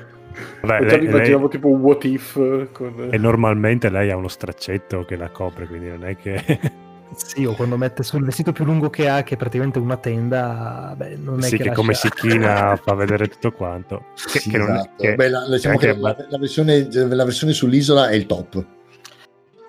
Sì. No, ma sai perché? Mi è rimasto in mente il discorso di Gargoyle.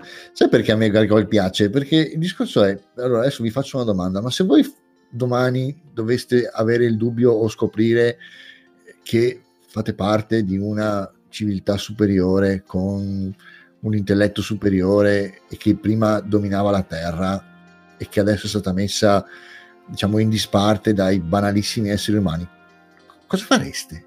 Farei podcast lo stesso, con la pigrizia che ho. Ah, sì? No, io no. Tantissimo. Pigro come sono. No. Cioè, capisci perché io empatizzo con Gargoyle? Perché al di là di tutto, dico, ma cazzo, cioè lui ha... Ok, d'accordo, lo fa nella maniera peggiore che ci può essere, siamo d'accordo. Però... alle sue ragioni. Però tante altre persone si sarebbero comportate come lui e sono d'accordo. Sì, diciamo che tu in quel caso lì hai i mezzi di poterlo fare, a parte che poi comunque all'Inghilterra e poi cerchi di distruggere la Torre Eiffel, è un'altra cosa. Vabbè, lì è però... poca conoscenza della del mondo in cui vuoi non ti serve la conoscenza. Sì, quando scopri quelle cose ti vuoi togliere tutti quei sassolini dalle scarpe, quindi sì. Anche se sei la persona più buona del mondo, a un certo punto ti viene cosa potrei farci oggi? Cioè, capisci? Cioè, adesso mettiamo da parte il buonismo per un attimo, in cui, per carità di Dio, anche quando giochi a D&D ti risulta difficile fare un personaggio malvagio, perché in fondo sai che essere cattivi è sbagliato perché te l'ha insegnato la tua mamma o il tuo papà. No, nei videogiochi è diverso. No. È diverso perché nei videogiochi fare il cattivo è più facile e fare il buono ti richiede molta più sfida e impegno. Quindi di solito è per quello che uno fa il buono, perché alla fine è più divertente. Per assurdo. Ma no, dai, Gargoyle era un cazzo di nazista che voleva fare una strage. Ma ti era un unico motivo per cui vinceva Gargoyle? La tutina nera di Nadia, basta, cioè basta quella. Beh, ma fai lo stilista allora, non fare il dittatore. No, ma se sei un dittatore puoi obbligare tutti a indossarla quella tutina, capiscimi? Non tutti possono permetterselo. Un punto per Marco. Vedi, il metodo di giudizio ti sta bene? Bene, puoi vivere. Ok, avanti, prossimo. Tu? Ah, mi dispiace. Poi posso indietro? Okay. Non lo so, a me piace tantissimo lui. Non lo so. Capisco il fascino, ma non mi immedesimo proprio per niente. Il bello c'è che non è il classico cattivo stupido che ti racconta il piano malvagio per poi farsi prendere a schiaffi. Sì, è uno consapevole di quello che sta facendo. No, l'ho trovato molto più interessante. No, Nemo è molto più interessante, sì, che appunto ha sacrificato tutto. Ma Nemo, posso dirti, sì, è vero, senza dubbio, ma allo stesso tempo Nemo mi sembra molto più stereotipato. Sì, ok, sì, è molto romanzato come figura. Mentre Gargoyle lo vedo più vero, cioè io magari sei quelle giornate in cui non so, il capo ufficio ti rompe i coglioni, oppure vorresti avere un cappuccio in testa. Ti immagini nel tuo impero, no? Mentre schiavizzi tutto il mondo. Non lo so, forse sono solo io che lo faccio. No, ma io capisco il tuo pensiero, cioè, infatti io ho detto subito, dipende proprio da che tipo di persona, perché ci sarebbero persone più estremiste e persone meno estremiste, però sono fermamente convinto che tutti noi, non appena fossimo consapevoli di avere il potere, tra virgolette, diciamola così, qualcosa faremmo, ma qualcosa, magari anche la più innocente, ma ne approfitteremmo sicuro. Sì, sì. Vabbè, ammazzare un paio di persone che ti stanno sulle palle, un paio di milioni, dai, insomma, 1, 2, 100.000, sei lì, un colpo, dai. Che poi in fondo lui dice sempre, o si illude, diciamo, di fare questo anche un po' per il bene dell'umanità, che non è in grado di autogestirsi. Sì. Poi sarà la scusa più vecchia del mondo, siamo d'accordo. Sì, chiaro. Sì, sì, però dice più volte che gli umani alla fine stanno distruggendo il loro pianeta, si fanno una guerra, eccetera, allora tanto vale sterminarli e così tutti sono in pace. Ma è la classica scusa del voglio la pace ma faccio la guerra. Infatti la la stessa Nadia gli dice: sì, parli tu che sei di una civiltà che si è autodistrutta per una guerra, quindi sì, esatto, però lui in quel caso fa, in quel caso lui le risponde dicendole: però è stata colpa di Nemo. Vabbè, lì è un po' come Thor che dice: stai parlando di mio fratello, è adottato. Una delle scene che mi ha colpito di più è quando quando loro arrivano per, diciamo, liberare Marie, e lei sta giocando in questo enorme campo di fiori nati dal nulla, è una serra, è quello che concettualmente è una serra botanica, il che significa che lui concepisce anche l'idea di bello, sì, di un mondo più naturale, più in pace con la natura. Mentre per certi versi Nemo non si fa più di tanti problemi a infilare all'interno della sua vendetta verso Neo Atlantide le navi, per esempio, della Marina americana, che in effetti non c'entrano un cazzo in quello che sta succedendo. Quando si scontrano il Nautilus con i mezzi di Gargoyle, che sono i Garfish, in mezzo ci sono le navi americane dell'esercito americano e vengono decimati. Sì, ma principalmente perché l'esercito americano attacca il Nautilus in quel caso. Non è che lui attacca briga con l'esercito americano. Ma neanche lo impedisce. Vabbè, ma se uno è stupido, sto facendo l'avvocato del diavolo, per carità. No, ma intendiamoci, da questo discorso qua, però su Nemo, lui a conti fatti, anche soltanto il suo rapporto d'amicizia con la balena, era una balena mi sembra millenaria, Epidoglio forse, boh. Sì, vabbè, comunque era un pescione, un mammifero gigante. Esatto. Cioè, non è che vedo anche lui tanto in quello che dici, che non guarda in faccia niente a nessuno, diciamo, perché comunque ha cercato di proteggerlo per tanto tempo lui. È chiaramente un personaggio positivo della storia, quindi chiaramente è un buono, quello sì, ma almeno nella prima parte della storia è molto sul filo del rasoio. Sì, è nella zona grigia lui, effettivamente, anche il fatto di quando uccide il soldato sulla spiaggia per salvare Nadia, proprio senza pensarci, vede lui che gli punta la pistola e gli spara. Esatto. E lei giustamente gli dice: no, sei un assassino come chiunque altro. Sì, ma lui ti avrebbe uccisa. Non importa. Ah, ma sì. Lì poi c'è il discorso del rapporto padre e figlia, che per carità di Dio è ovvio, sì, che... Se mi piacciono tua figlia è ovvio che non ci pensi due volte. Sì, ma lì un po' si contrappone anche le fazioni, se vogliamo, perché comunque avrebbe fatto per chiunque della sua squadra, penso, una cosa del genere. Sì, per lui era un po' il padre di tutti quanti, quindi... Però poi, per esempio, allo stesso tempo è lui che con la sua decisione condanna a morte il membro dell'equipaggio. Sì. Se fosse stata Nadia, invece, col cazzo che l'avrebbe sacrificato. Hai capito? Se ci fosse stata lei in quella situazione, anziché un membro X, che poi in realtà non è proprio un membro X, però se fosse stata lei al posto, cosa avrebbe fatto? Avrebbe lasciato morire? Avrebbe smosso mari e monti. Con tutto che, vabbè, loro sono immortali finché hanno le pietre, quindi vabbè, il problema non si pone, però perché comunque loro finché le pietre sono vitali, perché le pietre poi si scopre sono quasi viventi, quasi esseri quasi senzienti, finché le pietre sono vitali loro sono immortali, tant'è vero che lui alla fine mi dava ultra fastidio il fatto che la pietra, quella più grande, aveva quello scavetto e non si incastrano mai. E non si incastrano, porca puttana, mettile una dentro l'altra. No, lo fondono, ma non mettono uno sopra l'altra. No. Guarda che alla fine, quando lei resuscita, perché lo resuscita fondamentalmente Jean, sì, è perché sua madre le dice di farlo. Sì. Perché lei le dice: è così che amano le donne. Che poi è molto vecchia scuola, vabbè, per carità.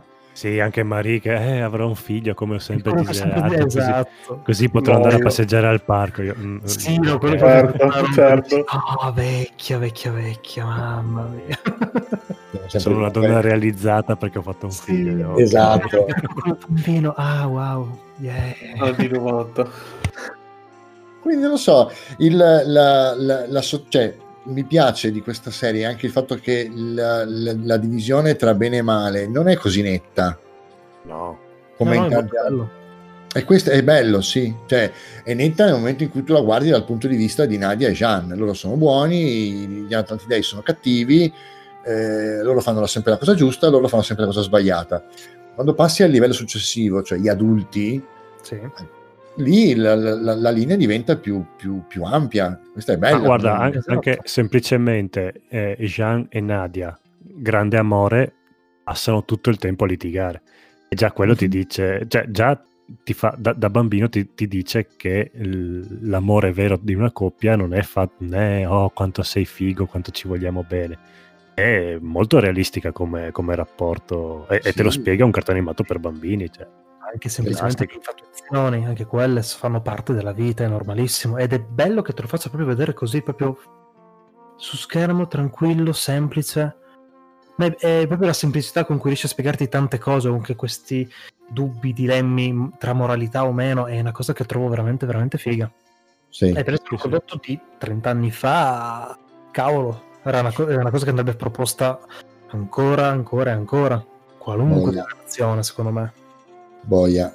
È che secondo me servirebbe una svecchiata. Tu vedresti una riedizione? Io sono tanto figlio dei videogiochi in questo, però secondo me, cioè, tante opere secondo me meriterebbero proprio una svecchiata e un rifacimento, perché secondo me ci sono tante, faccio un discorso generale, ci sono tante storie, questa in particolare anche soprattutto, che meriterebbero di avere una svecchiata, quindi una riedizione però fatta meglio, una parola grossa, ma fatta in maniera diversa proprio.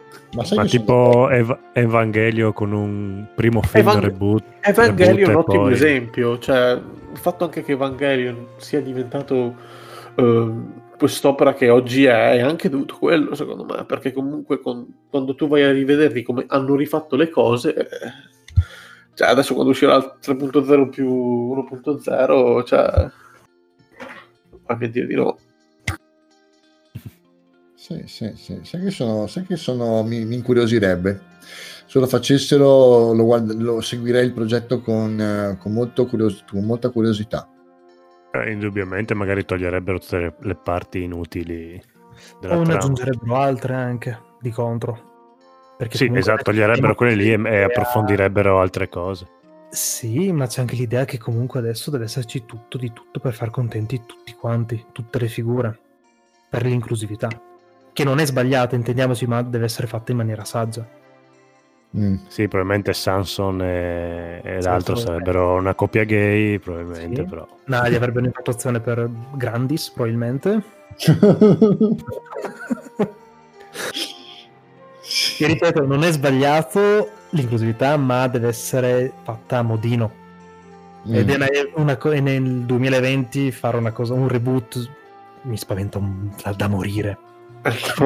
Secondo me appunto quello che sbagliano in molti è proprio il fatto che vanno a modificare troppe cose. Secondo me appunto quando ti parlo di una riedizione, per me sarebbe proprio da rifare tutto ciò che riguarda animazioni, doppiaggi, e togliere quelle parti che appunto, come abbiamo detto, sono magari figlie degli anni 90, ok? Per poi però non andare a snaturare tutto ciò che è la storia vera e propria e lasciarla così com'è. Sì, cosa che non fa nessuno, perché poi non piace, evidentemente, non lo so.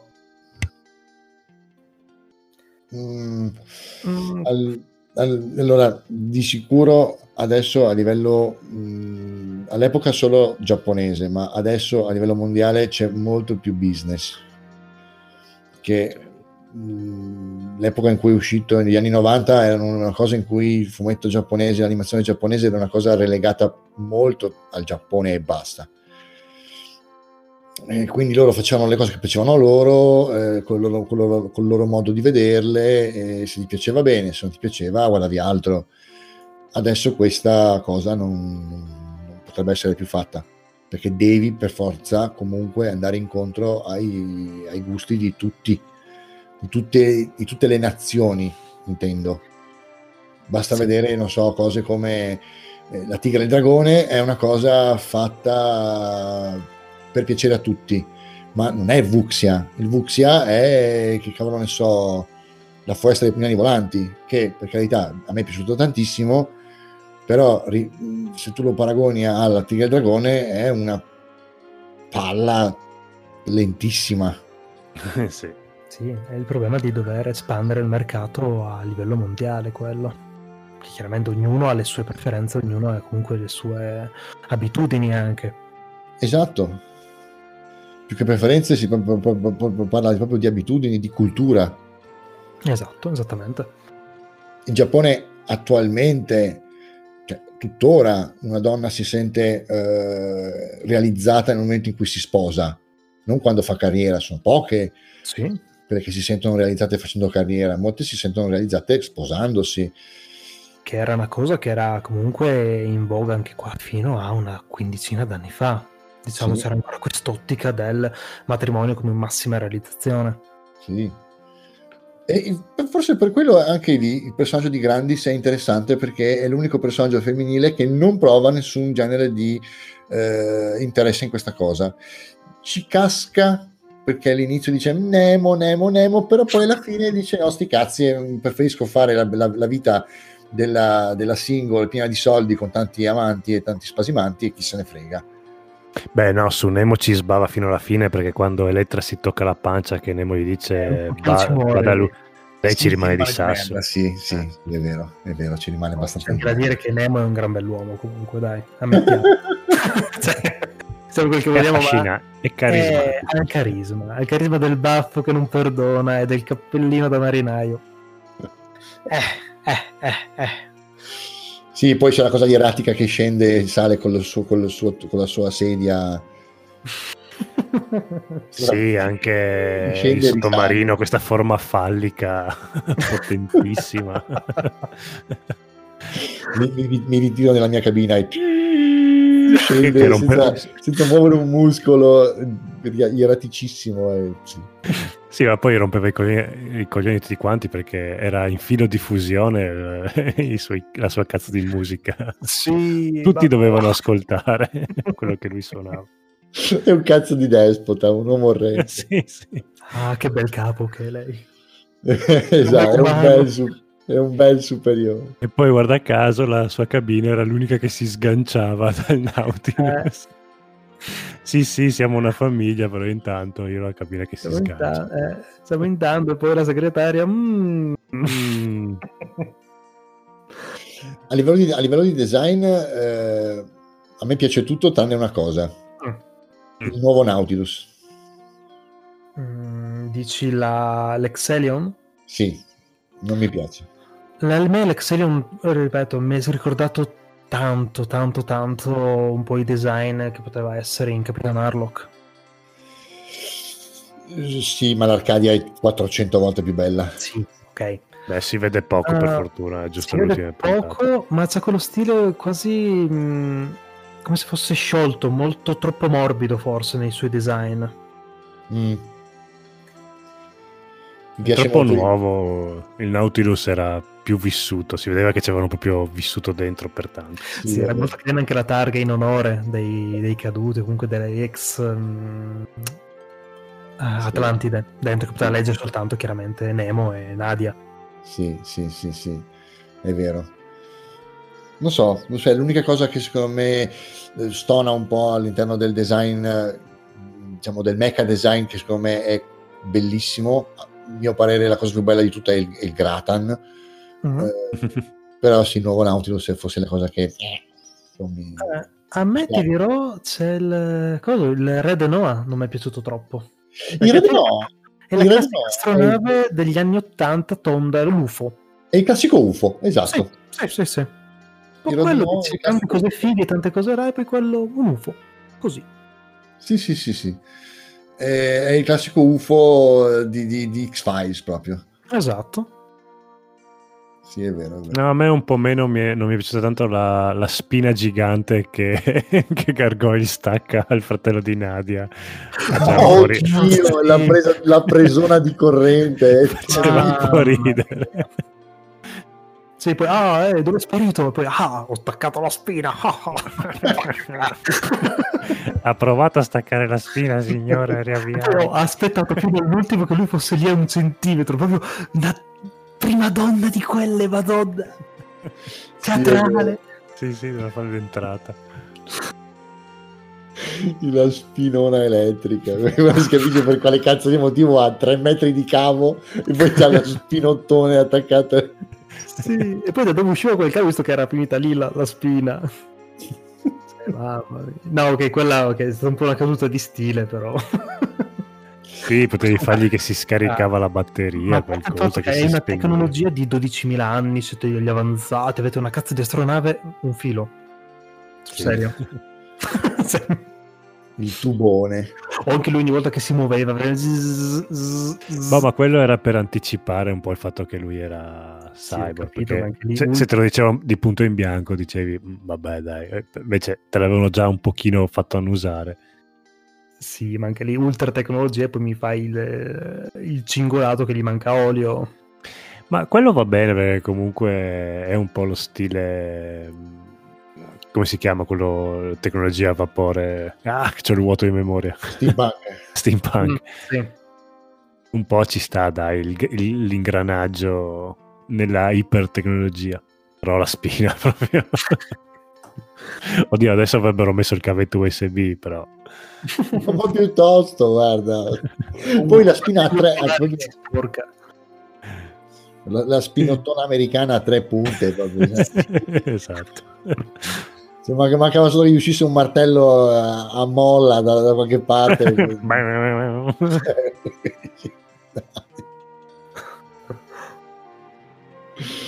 Vabbè.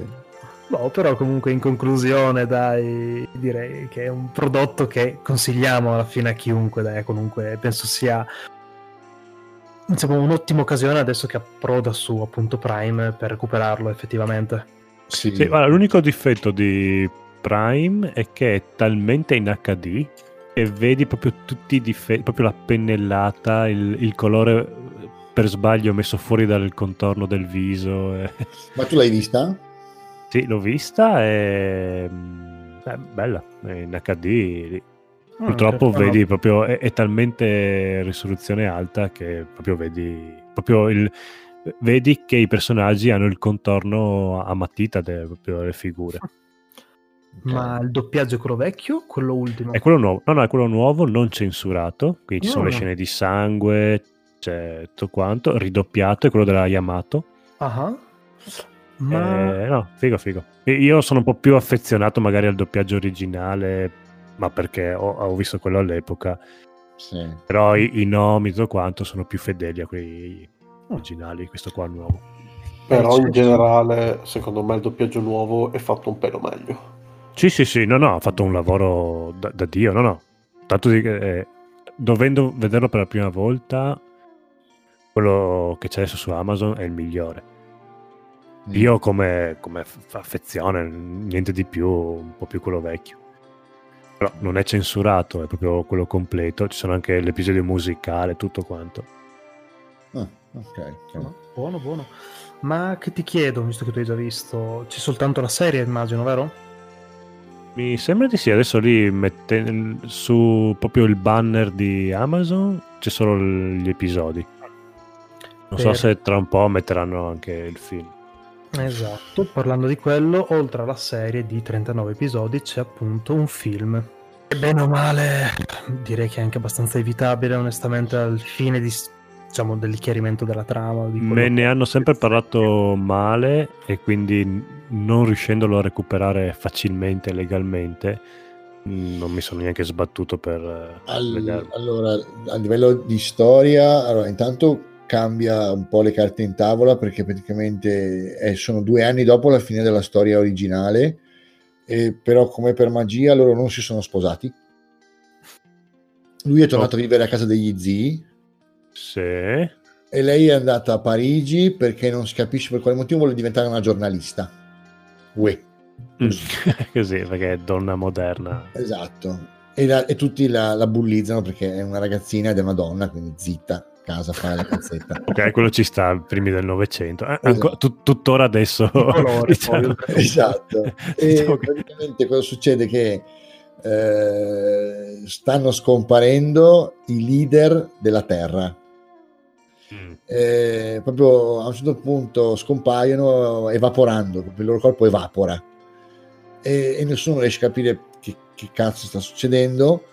E nello stesso tempo Jean trova vicino a casa di suo zio questa ragazza bionda che non conosce il significato di pudicizia, perché si mostra nuda in ogni 2x3, e si viene a scoprire praticamente che in realtà gli Atlantidei, quelli di Neo Atlantide, alcuni sono sopravvissuti e stanno cercando di sostituire i leader della Terra con dei costrutti fatti da uno scienziato che lavorava per Neo Atlantide, però alcuni di questi cloni sono instabili e si autodistruggono, e quindi loro si ritrovano insieme a questa ragazza che si scopre essere la figlia di questo scienziato ed essere una di questi cloni, però in grado di resistere, quindi un clone funzionante, e cercano di risolvere il mistero fondamentalmente. Poi finita la cosa, lei torna a fare la giornalista e lui torna a casa sua con la promessa: ci rivediamo, ci annusiamo dopo, sai, queste cose. Okay. Sì, molto fine a se stesso alla fine. È animato malissimo, almeno quello che mi ricordo, è animato malissimo, brutto. Mi pare che non sia proprio neanche Studio Gainax, non me lo ricordo questo onestamente, però si lascia molto tempo che trova, e di 2 ore, perché dura circa 2 ore, un'ora buona o comunque 45 minuti è un grosso recap della serie. Perché che tristezza. Lei a un certo punto è al giornale che torna a casa sua, è depressa, si siede al tavolo per scrivere non so che cosa e ripensa al passato, e quindi c'è tutta, viene proprio fatta rivedere tutta la serie in breve con tutti i momenti salienti. Wow. Sì, non è niente di eccezionale. Sì, diciamo che è meglio lanciarsi con l'esperienza finale di Pietra Azzurra, fine, dai. Sì, c'è uno lo vuoi vedere per completezza, per onor di cronaca, te lo guardi, dici vabbè, basta, ho visto tutto, stop. Uh-huh. Ma non è niente di trascendentale. All'epoca, quando era uscita, mi pare che io nel 95 era uscito un volumetto tipo come si chiama, graphic novel, quindi praticamente era un volume a fumetti, però con degli screenshot, fotogrammi, okay. Esatto, fotogrammi presi dal film, con applicati ovviamente i balloon e le scritte.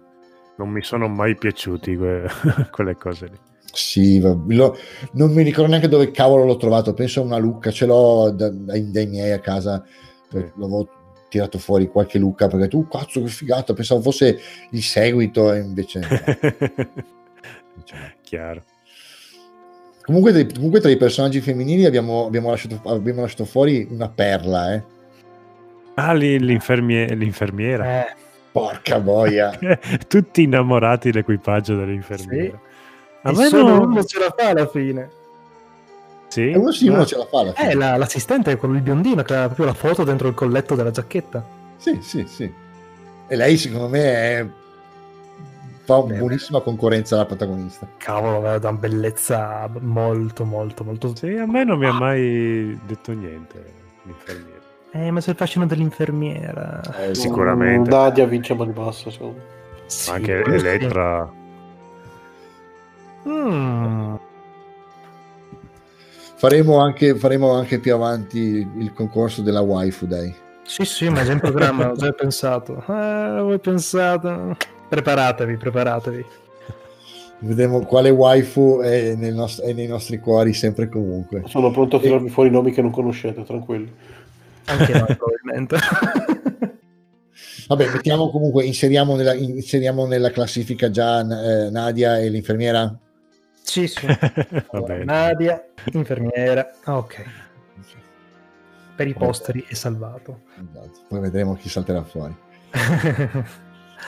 Bueno, dai, diciamo che quindi abbiamo sviscerato abbastanza bene il prodotto. Vi sentite di consigliarlo, quindi? Sì. Ah sì, decisamente. Sono uscito anche su Prime Video, è l'occasione migliore proprio. Sì, proprio l'ideale. Consigliato tra l'altro a chiunque, ogni età, ogni sesso, ogni cultura. Secondo me è uno di quelle di quei cartoni che veramente possono piacere a tutti, papà, genitori, figli. Sì. Diciamo che comunque anche per chi vuole approcciare al mondo dell'animazione può essere un bel entry. Esatto, sì. Magari ti sei appena fidanzato con qualcuno che non è tanto amante come te degli anime lì. Per introdurlo, il mistero della Pietra Azzurra potrebbe essere una buona prova per iniziare a appassionarlo. Sì, ma anche perché è uno di quegli anime che da piccoli, diciamo fino ai 30 anni, immagino, chiunque di questa generazione l'ha almeno, non dico seguito, ma almeno qualche episodio se l'è guardato, quindi sa più o meno di cosa si parla. Ma guarda che ormai gli adulti siamo noi, cioè anche uno di 50 anni sì. Gli piacciono i cartoni animati perché è cresciuto con i cartoni animati. Sì, no, devi più pensare ai nostri genitori che non sapevano cos'era. Che poi non so se vi ricordate, non mi ricordo se nei primi 2000 o fine 90 l'avevano fatto Yamato, sempre perché sempre loro l'avevano fatta uscire in a puntate in DVD. Sì, 10 DVD mi sembra che siano. Sì. Che tra l'altro quest'anno è anche il 30° anniversario. Quest'anno sì. E hanno fatto anche per l'occasione una figure molto molto bella di Nadia. Di Nadia per appunto questo anniversario, distesa sul letto in maniera veramente adorabile. Presente quel letto che ha quando è rapita da Gargoyle verso gli ultimi episodi, quel letto tondo. Sì. Esatto, lei distesa, comunque rivolta con la pancia in su, comunque un po' messa in una posa molto molto molto carina, niente di volgare, intendiamoci, però molto elegante, molto bello, c'è anche King in parte a far così da corredo. Ah, sì. Bella, sì. Molto bella. Cioè, beh, è bella sì, cavolo. Beh, niente di volgare, se una si presenta tutti, così. Tutti abbiamo pensato tutt'altro. Appunto. Esatto. Mamma mia. Non male. Sì. Non male. Sarà diciamo la pancia scoperta. È abbastanza le braccia aperte, cioè abbastanza invitante. O quella coscetta che si... sì. Ritira il niente di volgare. Abbiamo già la waifu, perfetto, a posto. E nella prima puntata, quando lei fa la scena che si ricorda del circo, quando va sul trapezio che lancia i coriandoli e fa il triplo salto mortale prima di atterrare, si vede chiaramente che Nadia porta mutandine rosa. Sì, ma sì. Poi è nella sigla proprio, quindi per ricordartelo. Sì. Rosa, sì. Belline.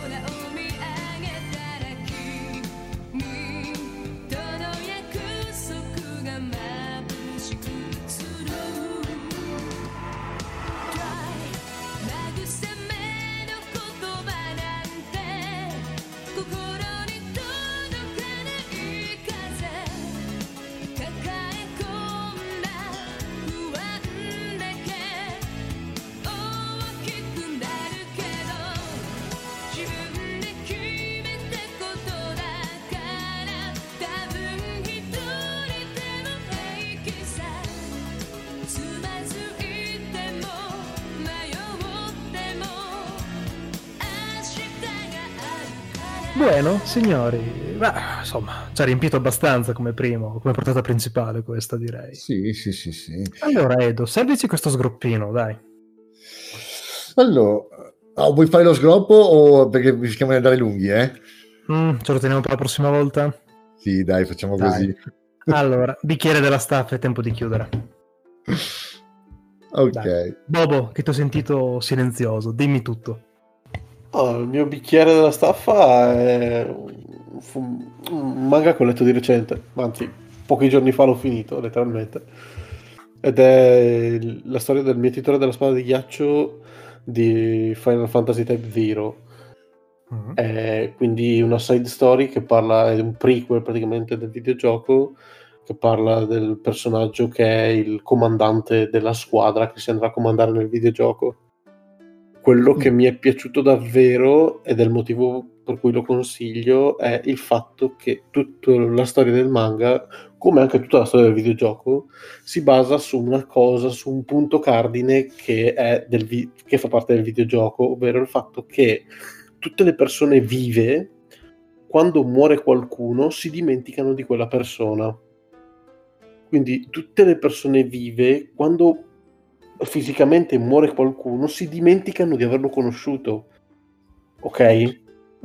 Quindi tutta la storia, tutte le scene che si vanno a formare si basano tutto su questo punto cardine e ti danno delle emozioni, dei momenti che ti fanno veramente rabbrividire e ti fanno pensare parecchio a quello che succede, perché succede, e quindi è qualcosa di fenomenale. A me appunto era piaciuta tanto la storia del videogioco, e quando appunto ho letto il fumetto mi ha dato di nuovo questi feels, e io ci tengo a consigliarlo anche perché sono solo 5 volumi. Si compra il cofanetto di solito perché viene venduto tutto il cofanetto insieme. È fenomenale, è una storia di per sé semplice, ma siccome c'è questo elemento a me piace un botto e mi ha sempre fatto sognare tanto, proprio perché è un'idea geniale e ci hanno lavorato intorno. Cioè, c'è ad esempio una scena dove appunto nel fumetto, per mostrare appunto che il protagonista sta avendo dei ricordi, ma sono ricordi di persone che non si ricorda chi sono. I personaggi praticamente vengono disegnati ma senza la faccia, quindi hanno la capigliatura, quindi tu lettore capisci chi sono, ma non hanno occhi, non hanno bocca, non hanno naso, e quindi ti fa capire che il personaggio si ricorda che è successo qualcosa ma non si ricorda delle persone con cui è successo, ed è qualcosa di fenomenale secondo me. Ma che ti chiedo, è capibile anche da chi non ha giocato il gioco? Apprezzabile? Assolutamente sì, assolutamente. Certo, chi ha giocato il gioco lo apprezza ancora di più perché ci sono dei riferimenti, però sì, la storia è a sé stante, cioè ha un suo inizio e una sua fine, tra virgolette. Ottimo, buono. Codolo, il mio consiglio molto rapido è un libro, Il mistero della donna tatuata di Takagi Ikimitsu, che è un libro scritto nel 1948, per la prima volta pubblicato in Italia un paio di mesi fa. È un giallo. E lo consiglio, il primo consiglio è: segnatevi i nomi dei personaggi, perché ce ne sono parecchi, sono poco caratterizzati, quindi tendono a confondersi anche tra di loro, quindi quando appare un personaggio segnatevi il nome, un minimo di descrizione, così ve lo recuperate, perché il libro non ha neanche un appendice, qualcosa con una breve descrizione dei personaggi a fondo libro, come spesso si usa. Però è molto interessante perché intanto è uno spaccato del Giappone del 1946-47, quindi proprio appena uscito dalla seconda guerra mondiale, quindi in questa Tokyo ancora devastata dalla guerra che si sta ricostruendo, la gente sta ricominciando a ritornare alla routine a cui era abituata prima, quindi i negozi si stanno riattivando, la gente riprende le sue abitudini. È un giallo, quindi, e poi oltre a dare uno spaccato della Tokyo, che però non è proprio descritta così benissimo Tokyo, più che altro descrive molto bene il rapporto, la visione che hanno i giapponesi con i tatuaggi, che sì, come sappiamo, sono legati alla malavita, però la cosa che non avevo mai riflettuto io è che di fatto i tatuaggi giapponesi sono dei cazzo di capolavori, delle opere d'arte, sì. Quindi cioè, per quanto uno può essere malavitoso, se sa fare certe cose, cioè sei un cazzo di artista, e chi li porta è una cazzo di opera d'arte. tant'è che il libro si apre con uno dei personaggi che è un professore universitario di Tokyo che colleziona pelli di persone tatuate. Quindi, l'ho sentito questo. Ed è, sì, è giustificato perché effettivamente sei una tela vivente di queste cose qua. Io non sono un grande appassionato di gialli, adesso ne ho letti un paio, ne ho letto un altro questa primavera, sempre ambientato negli anni 50 in Giappone. Non mi fanno impazzire, di mio non mi fanno impazzire i gialli. Questi qua giapponesi, questi due qua che ho letto, non mi sono sembrati neanche niente di che come mistero e caso da risolvere. Però ha questi elementi qua interessanti, in più gli autori giapponesi secondo me hanno veramente un gusto estremo per descrivere questi personaggi molto carismatici ma anche buffi, cioè, non li estremizzano mai da una parte, solo da una parte o dall'altra, sono sempre un miscuglio carino di caratteri. No, è un libro anche abbastanza brevino, cosa sono 200 pagine, scritto scorrevolmente, se non fosse per il fatto che io ho fatto l'errore di non segnarmi i nomi dei personaggi, quindi se l'avessi fatto veramente in 2 giorni te lo leggi. Costa un po' perché non è mai stato pubblicato niente di questo autore qua in Italia, quindi ha tutta quanta la copertina rigida e a quanto pare è uno degli autori principali giapponesi, quindi ha un bel modo di scrivere, però come giallista però è uno dei principali maestri del giallo, dicono qua. Comunque vabbè. Ok, Il mistero della donna tatuata di Einaudi, pubblicato da Einaudi. Buono, bello. Interessante. Edo? Allora io ho scoperto recentemente l'edizione italiana di un anime che ho adorato da ragazzo, in adolescenza, e che mi sento di consigliare a tutti perché è una bella storia divertente, scanzonata, ma allo stesso tempo è un bel racconto sulla crescita, sulla fiducia, il saper instaurare la fiducia, la creazione, cioè la nascita di una famiglia intesa come amicizia. Ed è il manga di Due Come Noi. Ah, forte. Fantastico. L'anime è complicato, che devo trovare adesso, però magari cercando nei meandri di internet penso che si possa trovare. Sai che secondo me è uno di quei manga e anime ingiustamente dimenticato anche. Sì. Ma che io stesso me lo sono dimenticato, perché anch'io me ne sono ricordato di recente. La storia è fondamentalmente quella di 2 ragazzi che si chiamano, te lo dico subito, Takashi Mitsuhashi e Shinji Ito, che sono 2 ragazzi che si sono trasferiti a Tokyo da poco per ricominciare la scuola.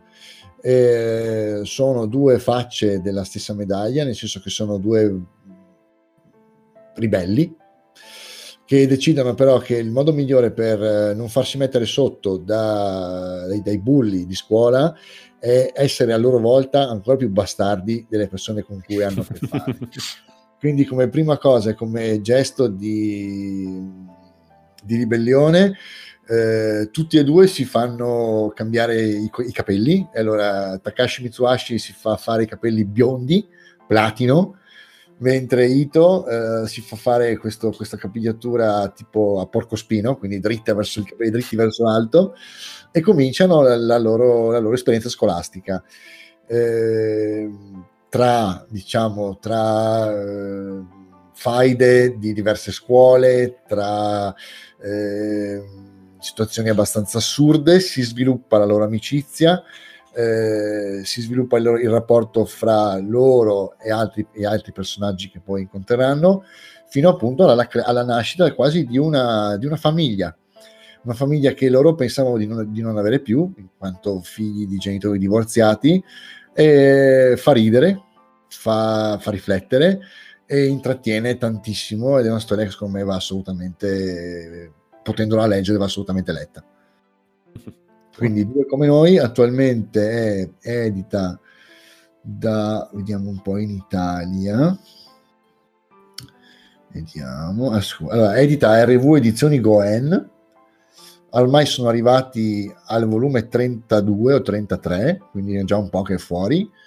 Mi dicono, almeno mi dice il mio fumettaro di fiducia, che la Goen è una casa editrice un po' infame in quanto a produzione, a volte esce, non esce, hanno ritardi, un po' di casini che possono venire fuori, però magari mettendoci di pazienza e considerando che attualmente è in produzione si può andare a riprenderla, e se no andando a vedere nel catalogo della Yamato sicuramente si può trovare la serie animata.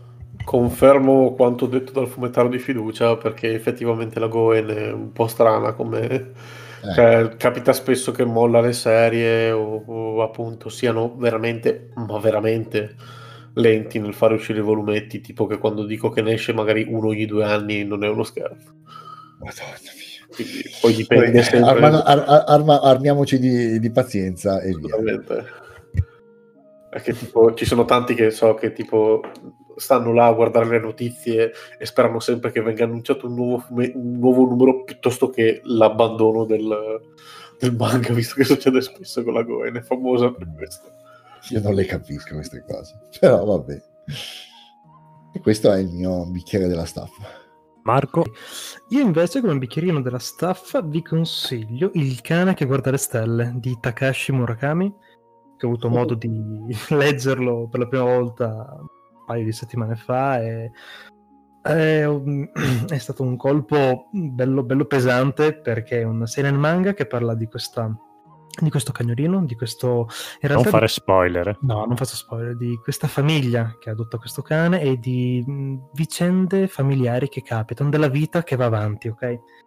E vuoi un po' perché ho preso da poco un cagnolino nuovo, vuoi un po' perché ha toccato quelle corde giuste, io il manga ho fatto fatica a finirlo, ho dovuto prenderlo in più parti perché mi era venuto un magone come poche volte al mondo. Penso di non aver mai... essermi sfogato così con un fumetto prima d'ora in una maniera così brutale, così violenta all'improvviso, che è stata una roba che mi ha messo a dura prova, e io di solito mi ritengo abbastanza col pelo sullo stomaco su certe cose e, mio Dio, cioè, straconsigliato a tutti, di una dolcezza, di una delicatezza veramente come pochi, probabilmente legato al nome Murakami, che sarà proprio di nomea, che sono dei cazzo di maestri nello scrivere però straconsigliato. Ciò che c'è anche un'altra raccolta di racconti sul cane che guarda le stelle e un prodotto nuovo sempre di Murakami. Sono curioso, questo prodotto qua, questo fumetto qua è un'edizione della J-Pop molto molto molto bella, con sovracopertina in un formato più grande del classico manga e... bello, bellissima edizione, bellissima storia, disegni molto molto carini, molto semplici però efficaci e ci sta, straconsigliato. Grande. D'accordo, allora facciamoci una sigarettina veloce prima di chiudere. Ah, ve la offro io perché all'epoca l'ho scroccata da Edoardo.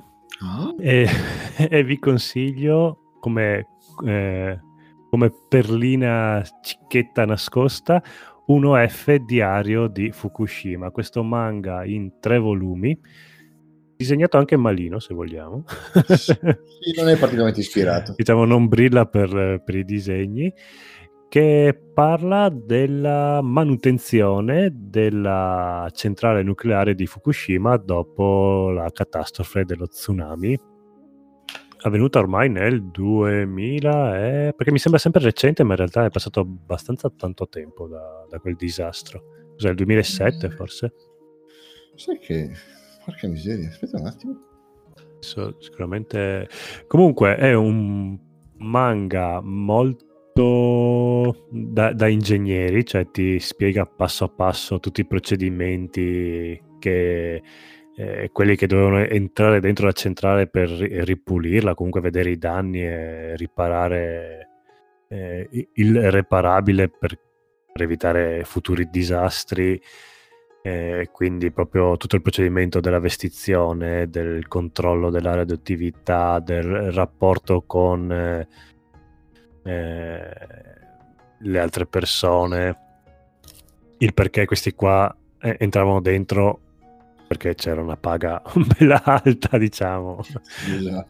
Perché sostanzialmente andavi per morire praticamente, perché sì, le radiazioni è abbastanza... L'inizio non tanto, ma verso la fine secondo me l'ultima parte del terzo volume è quasi da propaganda governativa, perché è proprio anche il protagonista che si gira verso il lettore e dice io tornerò a vivere a Fukushima perché il Giappone è grande, il Giappone è bello. Mancava solo che aprisse una barretta di nucleare, se la mangiasse così per far vedere che non c'era pericolo. Con dietro lo sponsor, magari. Ah, no, sì. Sì, verso la fine un po' sì, mentre verso l'inizio è quasi, la sensazione è quasi il contraria, che è veramente una cosa, un disastro incredibile. Però comunque è un fumetto molto interessante, secondo me. Ma sai perché graficamente non è questa cosa incredibile? Perché lui non era un mangaka, cioè lui a un certo punto ha deciso quasi quasi faccio un fumetto e provo a raccontare la storia, non mi frega niente di come viene, voglio raccontare la storia, e si vede che non è un mangaka professionista. Però non è, cioè, il suo lavoro lo fa, cioè, per raccontare, cioè, comunque la telecamera, le inquadrature si muove, non è un manga che magari uno dice figo, voglio avere il suo stile, no, il suo segno, no. Però il suo porco lavoro di manga che deve descrivere cosa hanno fatto dopo il disastro a Fukushima lo fa. Sì. Assolutamente sì. No, è veramente una chicca. E a questo, secondo me, è anche molto interessante unire il docufilm di Pio D'Emilia a Nuclear Story, che lo trovate su Netflix probabilmente adesso, non mi ricordo in quale piattaforma, se Amazon, Netflix o Sky. Sky ce l'aveva, ma mi sembra che dopo l'ha tolto. Mi sembra io che l'avevo visto su YouTube, fai un po' tu. Ma penso fosse una trasposizione di Sky o qualcosa del genere, sai, quando li ripostano persone che mettono tutto il video. Esatto, allora sì, lo trovate su YouTube, è vero? Però che si può vedere. Però con una qualità un po' più bellina, se avete... A me sembra Netflix che alla fine se l'era comprato l'ultima volta. Provate a cercarlo comunque, Fukushima a Nuclear Story Pio D'Emilia, secondo me è molto interessante. Poi se appunto lo unite a 1F Diario di Fukushima, che si trova ancora tra l'altro in fumetteria, l'ho visto anche l'altro giorno. Sì, ma io dove l'ho preso su Amazon tutti e tre i volumi insieme. Aspetta, vi dico anche il prezzo, sono €7, però comunque l'edizione è molto carina, con sovracopertina, formato A5. Sì. Quindi €7 è proprio il minimo che puoi pagare un manga di questo qua.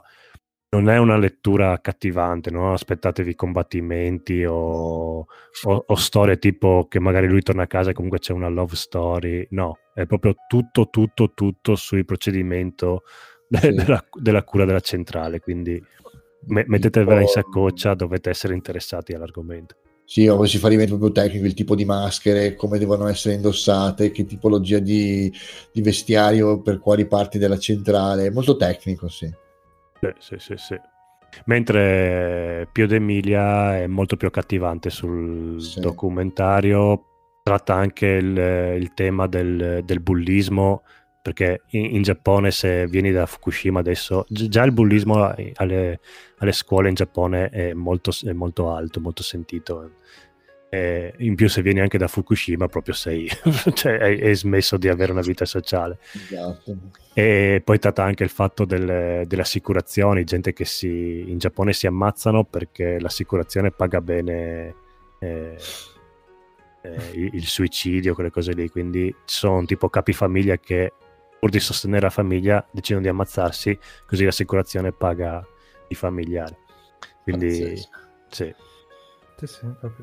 E in più spiega anche molto bene, grazie anche a... perché il documentario di Pio D'Emilia è intervallato da momenti animati in stile anime, e uno di questi spiega il perché il Giappone, da essere stato attaccato da 2 bombe atomiche dagli americani, alla fine è diventato uno dei paesi con più centrali nucleari di proprietà americana. Quindi...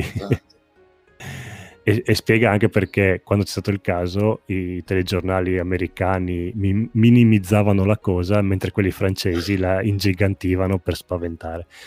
Non vi svelo niente, il motivo, andatevi a vedere il documentario, che è molto interessante. Concordo. Bello, una gran bella sigarettina, ci siamo rollati, direi. Sì, era quasi un sigarettino, era farcita questa sigaretta, era un po' nucleare. Una sigarettina più. Un po' speciale. Sì. D'accordo, allora un bel saluto, signori miei. Ve lo dico sempre io, un bel saluto giapponese: il chiodo che sporge va preso a martellate. Fondo. Riflettete, signori, riflettete. Pensateci. Meditateci. Se volete fare gli alternativi, così. Meditate. Se qualcuno vi rompe il cazzo, botte da orbi. Botte da giapponese. Forti. Buonanotte. Ciao. Alla prossima. Bye.